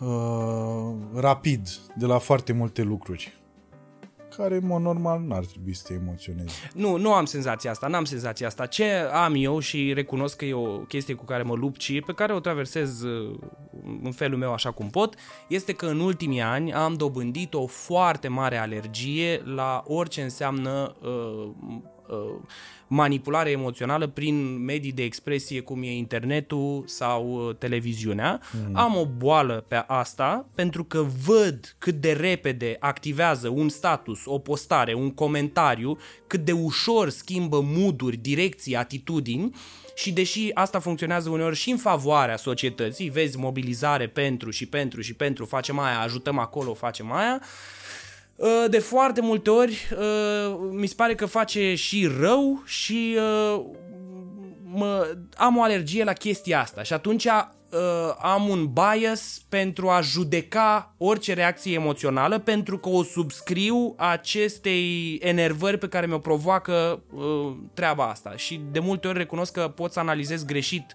uh, reacția emoțională a cuiva la ceva ca fiind tot o tâmpenie doar pentru că am văzut de prea multe ori oameni care reacționând emoțional n-au mai primit mesajul, n-au mai ajuns la adevăr, nu știu cum să zic. Și mi se pare, adică e ceva ce mă depășește la nivel de înțelegere uh, de la cel mai mic lucru și până la cel mai mare. Și cel mai mic e mersul în trafic. Și nu înțeleg în trafic, nu pot să înțeleg cum de la un semafor în 2022 cineva mai poate să claxoneze sau să se enerveze când este clar pentru toată lumea că that's what we gotta do. Trebuie să stăm aici că n-avem unde. Este semaforul roșu, este strada plină și trebuie să stăm. Și te-ai enervat odată, acum șapte ani, când ai descoperit traficul și ai zis, wow, trafic, mașini. Te-ai enervat odată, te-ai enervat a doua oară când încă nu te acomodase și cu ideea. Dar când trăiești în București și știi unde ești, n-ai dezvoltat niciun mecanism psihic prin care să cooperezi cu etapa asta stresantă care e traficul bucureștean, păi înseamnă că nu ești atent la viața ta. Și din cauza asta am această, am o alergie, recunosc. Adică nu înțeleg nu, și, și, o, și aici sunt biased probabil, dar observ și mă enervează în trafic cel mai tare, mă enervează bărbații. Jur. Deci mă enervează de mor pentru că îi Din văd pentru că îi văd la volan cum se cum e domeniul lor, bă, nene. Am înțeles. E domeniul lor. Adică orice poți să-mi iei. Dar chestia asta cu șofatul e chiar ceva la care mă pricep și în momentul ăsta tu o faci foarte prost. Mm. El știe că e un șofer bun. E, i-ai tot, dar nu-i lua senzația că e un șofer bun. Pentru că l-ai, l-ai dezbrăcat de singurul lucru pe care l-are.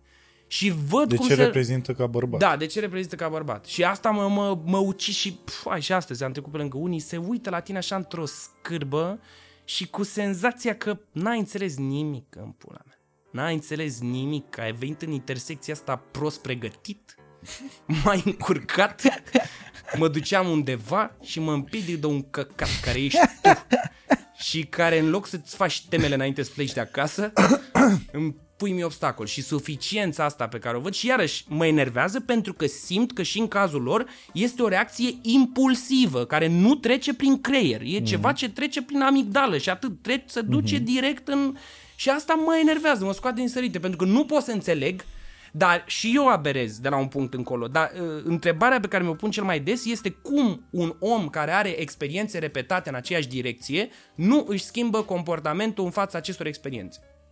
Pentru că, până la urmă, asta e definiția nebuniei. Să încerci să obții un rezultat diferit băgând aceleași date în aparat. Dacă eu mă enervez o dată și n-am rezolvat traficul, mă enervez de două ori și n-am rezolvat traficul, înseamnă că enervarea în trafic nu e o soluție. Mm-hmm. Și că n-are sens să, o, să ventilez acolo. Mi-am făcut foarte mult timp asta.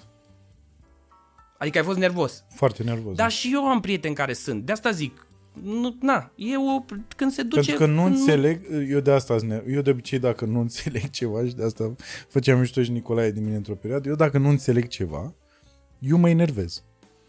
Asta, asta, e, asta e instinctul meu primar, așa, bă, eu gata, eu mă, eu mă enervez, băga mea și eu nu pot să înțeleg cum, exact cum tu nu poți să înțelegi în 2022 că cineva se enervează la semafor că e roșu, eu nu pot să înțeleg cum cineva nu se poate uita în, oglindile, în oglinzile retrovizoare. Eu nu pot să înțeleg cum cineva nu poate semnaliza când schimbă banda. Eu nu pot înțelege, știi, da. lucruri de genul ăsta care, realist vorbind, ele pot duce la niște chestii nasoale, severe. Ăsta e alt știi? unghi al discuției. Normal că ar fi bine să fii bine pregătit pe șosea, să nu fii Pentru că inconștient, să toți au, semnalizezi. toți au devenit așa un animal comun cu mașina pe care o conduc, știi?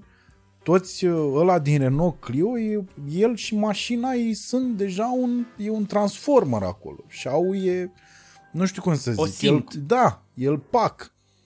Știi? Și probabil și având, având și chestia asta în facultate, de cum am fost noi învățați să știm tot timpul cine e în stânga mea, cine e în dreapta mea, uh, unde e paharul, unde, știi? Da, da, da. obiceiurile astea care sunt foarte sănătoase pentru oricine, nu doar pentru un actor, ci în momentul în care vezi că sunt oameni care lasă pe stradă că intră în tine, că ei nu se uită și nu știu unde sunt în momentul ăla, dar în trafic mi se pare foarte grav. Să nu Da, știi că în este, jurul... este, este. Pe mine, de exemplu, încă mă sperie faptul că eu văd o mașină în oglinda retrovizoare și după 3 secunde când mă uit, nu o mai văd. Mi s-a întâmplat de mai multe ori chestia asta. În fine, ăla face dreapta, nu știu. Da. Dar știi, pentru că am tot, tot timpul trebuie să mă orientez super bine în spațiu și să știu ce e în jurul meu, Mhm. aproape tot timpul, că sunt și momente cu drumuri lungi în care, na, s-a obosit, căcat, da. Atunci o trag ușor pe dreapta, merg mai... Și voiam să te întreb dacă ți, dacă ți e, dacă ți e frică uh, să nu par prost. Să par prost. Da, nu știu, nu m-am gândit. Cred că da, cred că... Că am observat asta de foarte multe ori în uh, ce zici, Da. mai ales la, în locurile în care ai fost și așa, că ai așa un soi de... Să, doamne, să nu par prost. Nu, nu, Și pare că e ceva pe c- care l-ai de, de când erai mic, știi? îți dai seama că dacă e ceva pe care tu l-ai observat, mie mi-e foarte greu. E, dacă e genul ăsta de concept, e, e foarte internalizat și deja adânc uh, înșurubat ca eu să mai dau seama conștient de Eu el. credeam că ești conștient. De asta te-am și întrebat. Am crezut că e o chestie clară, așa. de- Nu, cred că ce, uh, mai ales apropo de ce zici tu de aparițiile astea publice, cred că ce mi-e cel mai greu, uh, deși înțeleg forma de entertainment pe care, de exemplu, podcastul o presupune, știi? Cred că ce mi-e cel mai greu e că nu m-am priceput niciodată foarte bine în, vorbesc în apariții publice, dar nici în viața de zi cu zi nu m-am priceput foarte bine să fac small talk. Mm-hmm. Adică să discut despre nimic. Îmi- Am o foarte mare necesitate să știu care-i rostul întâlnirii, ce subiecte vom aborda și despre ce vom vorbi. Pentru că, și poate că asta e felul de manifestare al ideii, bă, nu vreau să par prost. Adică vreau să vin pregătit pentru ceva, să livrez în direcția aia și să mă duc acasă, știi? Niciodată nu am, n-am avut un confort în a veni într-un loc să zic, hai bă, vedem, discutăm despre Știi? N-am, n-am simțit că am această abilitate, știi? Și poate că e tocmai din cauza asta pe care o zici tu, pe care ai zis-o la început, apropo de dicteu automat, uh, de a nu, de a nu zice vreo prostie, de a nu-mi da drumul la gură să zic cine știe ce aberație care să mă facă să fiu cancelled. După aia, știi? Da, adică da. să zici... uh, Ceea ce o să se întâmple. Da, da, da, da, exact. Uh, cum e, cum devii prieten cu Marius Tucă? Mai, e un proces foarte... Uh, eu am lucrat la uh, Smart, dar nu, e... e Deci de acolo a fost. Da, da, dar... Eu uh, nu știu, eh, că niciodată nu v-aș fi văzut ca doi oameni care petrec timp împreună. Dar uh, cred că, uh, cum să zic, poate din uh, interviul ăla ți s-a părut că suntem, uh, că avem așa un, uh, o, o foarte mare apropiere, dar... Poate uh, din familiaritatea cu care îți uh, Da, dar el... arăta el muie Da, câteodată. da, da, e, e, relația din interviul ăla a fost o relație bully-victimă. Adică eu încercam pentru că... Dar și tu răsp... Adică Păi da, nu pentru erai că... un om care se... N-ai, nu, nu, nu știu cum să zic, nici măcar n-ai avut uh, diplomația lui Adrian Nicolae de a de a te înroși un pic și a spune grațios uh, că mă întrerupi sau, știi? E... Erai foarte... Pentru că, într-un fel, uh, na, știam cumva la ce mă duc, dar uh, uh, ai să râzi, dar... Sau n-ai să râzi. Dar uh, asta e... Ah, ba da, ba da, ba da. Asta e un fel foarte... Uh, foarte ciudat al lui de a-și manifesta afecțiunea. Și știu că sună exact ca o femeie din vasul lui bătută de bărbatul ei. Așa iubește el, mai Bătută cu drag de bărbat. de bărbatul ei, dar uh, e o... Na, el iubește actorii și are această atitudine prietenoasă față de ei. Dar uh, n-a fost ușor, nici pentru mine. Bun. Proastă întrebare.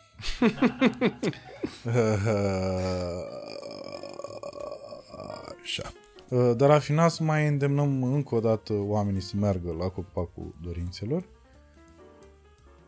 Premiera este pe 25 martie Da. în toată țara. În absolut toată țara. Adică dacă niciun film ca ăsta n-ajunge uh, la toată lumea uh, și nu primește toate oportunitățile pe care le merită, nu văd care le-ar mai primi. Știi că e un film cu adevărat uh, user-friendly, dar nu doar user-friendly. Ăsta iar e un lucru important, adică uh, dacă mi se pare că lipsește uh, sau dacă mi se pare că exista o lipsă în cinemaul, auto, uh, în cinemaul autohton până în perioada asta în care vorbim noi, uh, era aceea unui film care să fie de public, fără Pentru toată să... familia. Da, dar și fără să... Um, și fără să trateze publicul ca și cum ar fi prost și că ca și cum ar putea să înțeleagă foarte puțin. Știi că era această, există și încă mai există și începe să se topească prăpastia asta în, în, în piața românească de orice, fie oameni care militează pentru un uh, comercial din ăla agresiv, dă-le bă ce vor să audă, dă-le bă să râdă, să se așa, fie oameni care militează pentru un artistic din ăsta pe care dacă nu n-au ei, nu, nu poate toată lumea să înțeleagă ce gândește un creator sau un altul, știi? Și Așa o simți, da? Da, și Dinăuntru? la, la film cel puțin așa o simt. Adică simt că cele două tabere sunt în, erau până acum puțin timp în două extreme total diferite, mm. fiecare fiind, uh, având opinia informată de propriile experiențe, adică unii erau foarte înverșunați pe asta cu comercialul și alții erau foarte înverșunați pe partea cu artisticul, să aibă, să aibă o greutate, să cadă într-un fel, să pice într-un fel, că altfel n-are sens. Și de fapt, după părerea mea, cinemaul de calitate e un cinema la mijloc, care împlinește ambele funcții. El își pierde sensul dacă nu e pentru public, dar în același timp își pierde sensul și dacă își propune doar să fie pentru public. E și aberant să te apuci să scrii un scenariu să zici va fi pentru public, le voi da la... Na, îi voi rupe cu asta. Vrei să spui o poveste și vrei ca ea să fie privită de cât mai mulți oameni. Și trebuie să ajuți povestea aia și forma în care ea iese pe ecran astfel încât să poată fi privită de mai mulți oameni. Eu înțeleg, doar că eu nu le văd așa, eu nu văd dus atât în extremă, de în extremă toată chestia. Mi se pare că a fost o, ca de obicei, o lipsă de comunicare între cele două părți, între cei care uh, preferă festivalurile și cei care preferă să facă filme comerciale. De aici cred că a fost și mica tensiune de la premiile Gopo. Mhm. Apropo, public, felicitări pentru premiile Uniter, sper că te-ai umplut de bani. Da, da, da, mulțumesc. Uh, și uh, de asta cred că e o lipsă de comunicare. Asta e singura chestie. Nu cred că o să mai continue mult timp uh, uh, războiul dintre cele două părți. Păi nici eu nu cred. Cred că e pe, în primul rând Cred că pentru începe că... să înțeleagă toată Da, lumea, da, da, da, da, ăștia da. cu festivalul încep să-și aducă aminte că stai că pentru public o făceam, iar cei care zici tu că ziceau pentru comercial Este- doar pentru public încep să înțeleagă că nu poți să faci așa orice Este exact, care durează o oră și 20 să pui în cinema. Este exact ce s-a întâmplat. Nu știu dacă ai simțit asta, dar eu am simțit când a apărut uber în România. Și după două săptămâni, taximetriștii de purtau gen. cămașă. Ceva de gen. Și te întrebau dacă, ce, mu- ce, dacă e prea tare muzica. Dacă și erai... te super că și-au stins sigara de fața ta. exact. Băiatul, Nu, nu, dar- te super dacă îmi sting și o nu, sigara dar de să- fața Eu ta? am simțit diferența. Nu, cel stați puțin. liniștit. Așa mă, dă te morți. Uh, Scuze. Duceți-vă În pula morții mea. dumneavoastră. Da, da, da. Eu am simțit diferența asta. Nu știu dacă tu ai simțit-o, eu am simțit-o. Nu, pentru că nu sunt atât de implicat. Eu fiind, ca de obicei, un om de la margine care mai vine și puf, așa mă simt, efectiv, ca, bă, ca un... uh, O curvă care... nu, nu, nu, mă simt așa, nu, din exterior, sincer. Mi se pare că n-am... uh, Nu sunt atât de implicat. Ești tu de... Adică, în... În treaba asta cu filmele. Nu mă în filme, mă refer la Uber acum. Da, mă știu, eu ziceam de... Bă, am, am înțeles Ah, da, da, da, analogia da, da. și mă refeream iarăși la ce ai zis la început. Da, și cred că se va, cred că, cred că, e o, cred că e o falsă prăpastie oricum, adică e o falsă prăpastie, nimeni nu pornește la drum uh, sau, mă rog, nimeni nu nimeni nu-și propune să facă o poveste care nu va fi înțeleasă de mulți, pentru că vrei să te înțeleagă cât mai mulți oameni și să te Normal, asculte da. și să te urmărească. În același timp, acest lucru nu poate deveni un scop în sine, pentru că scopul e să spui povestea fără să-i compromiți uh, esența. Și dacă esența ei este uh, na, să fie nișată, că nu toată lumea e interesată de toate poveștile, sunt și povești care contează pentru cei puțini și nu sunt mai puțin importante, dar trebuie să știi ce alegi, de ce alegi și cum, mă rog, de ce alegi să spui o poveste și nu pe alta. Și practic asta face Copacul Dorinților. E un film care poate fi și la un festival, dar care cred că ar trebui să, Să fie în aducă și cinematografe, foarte mulți da. oameni în cinema. Da, da, da, da. Și oricum, hai să stabilim și chestia asta. Mi se pare că se vorbește foarte mult, dar e normal să se, sta, să se vorbească despre asta, pentru că trăim într-o țară care așa face lucrurile.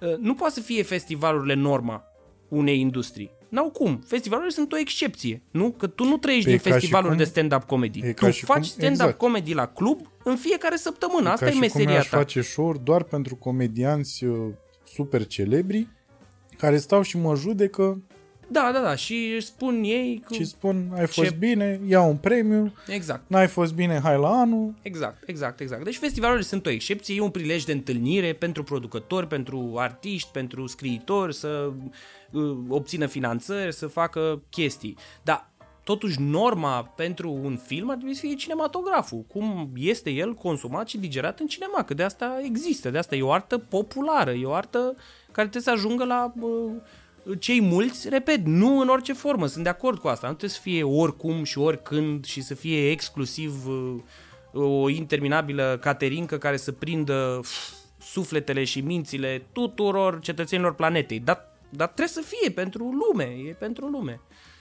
Și da, Copacul Dorințelor cred că va fi, ca să-ți răspund la întrebare, cred că va fi ceva ce va plăcea multora. Deja știu că la TIFA a primit reacții foarte bune. Așa știu Adică și mi-a eu. scris lumea după ce Mhm. uh, că a fost uh, difuzat parcă în două seri, De, de, de trei ori a fost la TIF. de trei ori. De trei ori, da.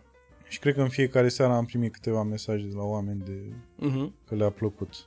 Și că nu m-au recunoscut. Da, asta cred Ceea că ce este. e Eu, și eu la niște vizionări uh, am primit întrebarea inclusiv după ce s-a terminat filmul. Cine joacă ce joci tu? Cred că nu mă cunoșteau pur și simplu. Da, cine e băiatul ăsta?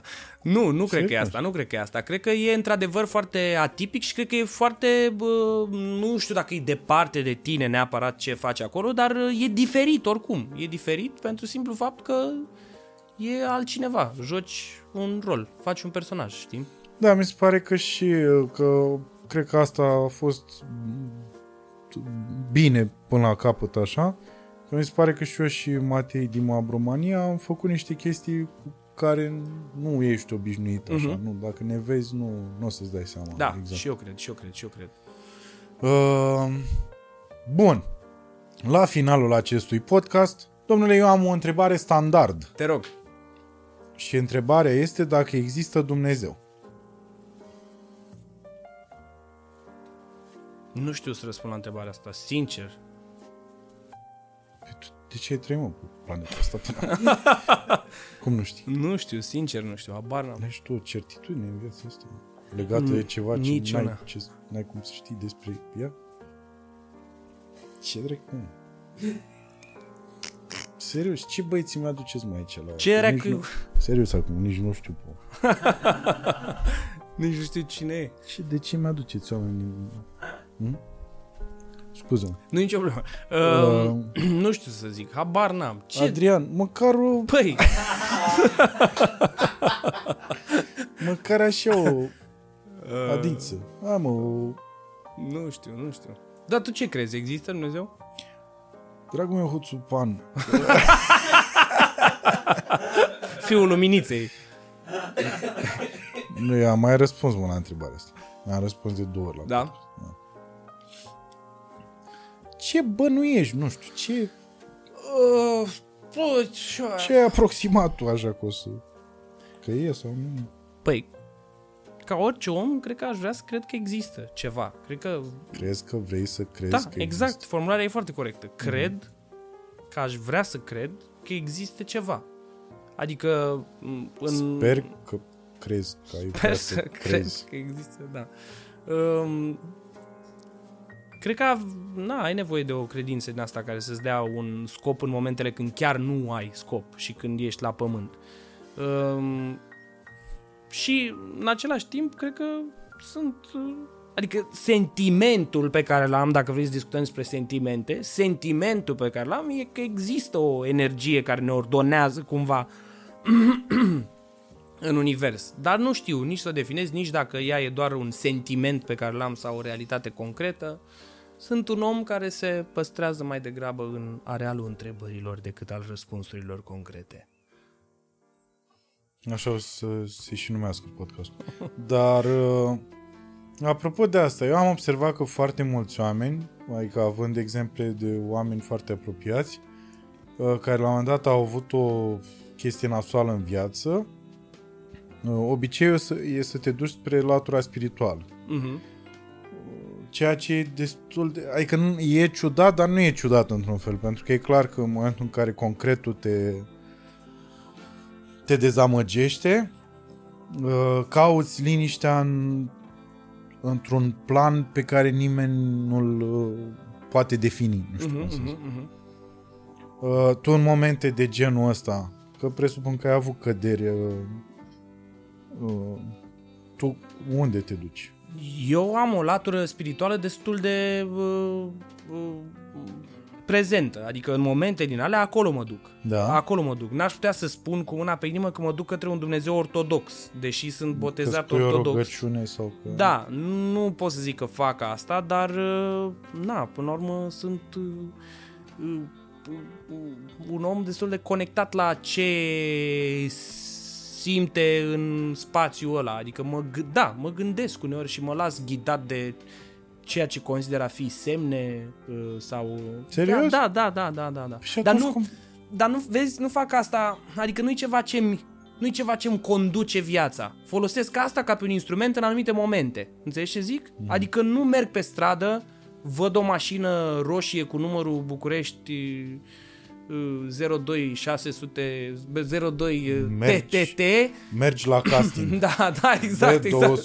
B202, mergi la casting Mâl- mâine, Andrei. Da, mâlâc și mă duc la casting. Nu, nu asta. Dar sunt momente în care... B301, uite-te în spatele tău, ai mare grijă că vine o mașină cu mare viteză și s-ar putea să te lovească, ferește-te în Acum. 3, 2, 1. 1. Buf, prea târziu.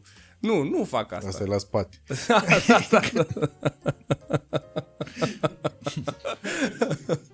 Nu, nu fac asta, nu fac asta. Dar folosesc ca pe un instrument. Eu am fost luat de poliție în Costinești că dădeam în cărți tarot și ghiceam oamenilor. Ca să înțelegi cu cine stai de vorbă. Că poate... De ce n-am început podcastul Păi, ăsta? putem să începem acum, dacă vrei. Păi nu că avem, eu au, oricum nu am apucat să te întreb niște chestii, ur, urmează și show și de asta nu, nu o să avem timp. Și chiar aș vrea să mai facem unul. Da, pe bune, acum vorbim serios. Uh, Poate că într-adevăr, sau poate mi-ai plantat o gândul ăsta de la început, dacă ai senzația că uh, a fost o discuție... Doamne ferește, prea nu, eu n-am vrut să-ți plantez Realitatea gândul e că ăsta. nu am, realitatea e că într-adevăr nu sunt uh, cel mai in the mood pentru așa, dar a fost ce s-a N-a putut. părut, Ok, asta ok, e. ok, ok. adică slava Domnului, tu, comparativ cu mine, nu dai prin toți porii ce starea simți. afară. da, da, da, știi? înțeleg, înțeleg, înțeleg. Da, Nu se deci vede. eu am fost uh, luat de poliție la Costinești, că dădeam în cărți și m-am dus cu prietenul meu Alex Noghi la Costinești. Da, dar erai la facultate. Da, eram la facultate Mm. și aveam un pachet de cărți de tarot pe care mi-l făcusem uh, în liceu și îl mai am și acum și îl mai pe Alex folosesc și trebuie să-l acum. chem la podcast, iartă așa. Și îl mai folosesc și acum și uh, am cerut de la... stăteam la cort și uh, uh, am cerut de la uh, o vânzătoare de pepeni foarte frumoasă și tânără care vindea pepeni acolo la Costinești. Am cerut o ladă de pepeni goală ca să o punem invers și să dăm în cărți în fața campingului. Și uh, a venit un client, a venit al doilea client și mai ziceai așa ce citeai în cărțile alea. Și la un moment dat au venit trei băieți și au scos un milion. Un milion și acum e ceva, dar atunci era și mai ceva. Au scos un milion și au zis, dă și tu pentru băiatul ăsta. Și eu am luat milionul și am dat trei cărți, am pus trei cărți pe lada de tarot. Când de, ne întorci, așa. poliția e aici. Și văd acolo Încă trei cărți, mergi cu noi. actele la control. Control. și uh, mă uit în cărți și zic, uh, păi tu ai venit aici că te-ai despărțit. Eu făcând un salt în orb, adică și asta cu dat în cărți, nu-ți închipui că eu Știință, clar. Da. Normal. deci e cum, e cum ți se leagă, da? Și zic, păi tu ai venit aici că te-ai despărțit. Ăia s-au făcut toți albi și au zis, nu, să, nu, nu. Și au mai scos, David Blaine. și au mai scos 2 milioane, jur. Și au mai scos 2 milioane. Și norocul meu a fost că n-am apucat să pun mâna pe bani, pentru că unul dintre ei, exact când îi întindea, mi-a zis, vezi că e poliția în spatele tău. Și eu am zis, ce poliție? E, mă. Asta n-ai Poliția. ghicit-o, ghicitorule. Pe asta n-ai văzut-o venind. N-ai văzut-o. N-ai Om văzut. cu chipiu. Seara în... și, și m-a luat Seara de în la- mijlocul drumului. Și m-a luat de pe așa, m-am dus, Alex Noghi a venit după mine să mă salveze, dar nu știu dacă îl știi bine pe Alex. Alex, dacă vrea să te salveze, s-ar putea mai rău să-ți Pelipula, facă. da, da. și am zis, Alex, stai liniștit că mă ocup eu. Și m-am dus cu... Mergi și joacă-te cu căței. cu cățe. și m-am dus cu poliția la mașină și polițistul m-a întrebat ce faci aici? Știi că n-ai voie, aprobare, a, bani, nu știu ce. Și zic, domnule, eu sunt student la actorie și fac un experiment social. Vreau să văd cum reacționează oamenii la chestia asta. Și Dintre polițistul, Prim, primii prankeri din România. și polițistul, și polițistul a făcut o pauză, s-a uitat la mine și a zis Bă, dar de ce pula mea nu faci tu experimentele astea sociale la tine acasă, mă? de ce faci mă aici? Și a avut dreptate. Și am luat amendă. Cât? nu mai țin minte. Chiar nu mai țin minte. Nu știu. Îți dai seama că n-a fost Ți-a rămas ceva din bani? Nu a fost ceva care să mă dea peste cap. Deci a fost, uh, mă rog, la granița dintr-un alt avertisment. Ce- Omul s-a prins că eram, adică clar, clar nu făceam afaceri cu așa ceva, în mod cert. Mm-hmm. Eram acolo, na, la distracție. Dar n- ai trecut foarte repede peste faptul că eu i-am ghicit ăluia de ce venise la Costinești. Pentru că ai avut noroc. Am avut noroc? Păi noroc se cheamă când faci asta uh, 250 de zile și ți se întâmplă de 3 ori. Eu am făcut-o de 5 ori și de 5 chestii, două le-am ghicit. Da. Hai să zic o chestie foarte bună de a făcut-o Anca Dinicu, să-i dea Dumnezeu sănătate, la filmări la Team Building. Așa. Avea un pahar cu cafea, da? Și a terminat cafeaua. Și după aia am văzut că face ceva așa cu paharul. Și a zis, uh, hai să citesc în cafea. Și a zis, muie. Și scria muie. în pahar. Asta e părerea mea despre asta cu tarotul și cu... Dar în, în același timp am înțeles de ce fac băieții acum emisiunea aia pe voi Ne dăm cu, în cărți. cu ne dăm în cărți. Acum am înțeles de unde a plecat. Da, da, da, da. Atunci ne-am apucat amândoi, da. Mm. Da, mișto. Mișto asta cu tarotul. Dar și mai mișto Da. e mersul la cinema. Pentru că pe 25 martie oamenii poate să vadă în cinema Copacul Dorințelor Amintiri din copilărie în care joci și tu. Și, și eu când zic și- și tu înseamnă că și, eu. adică Da. și tu. Dar sunt atâția alții. și actori buni. Da. Și uh, iarăși sună urât, dar trebuie să spunem lucrurile astea că, na, poate mișcăm niște oameni, toți banii se vor duce uh, către un scop caritabil și anume către Hospice Casa Speranței.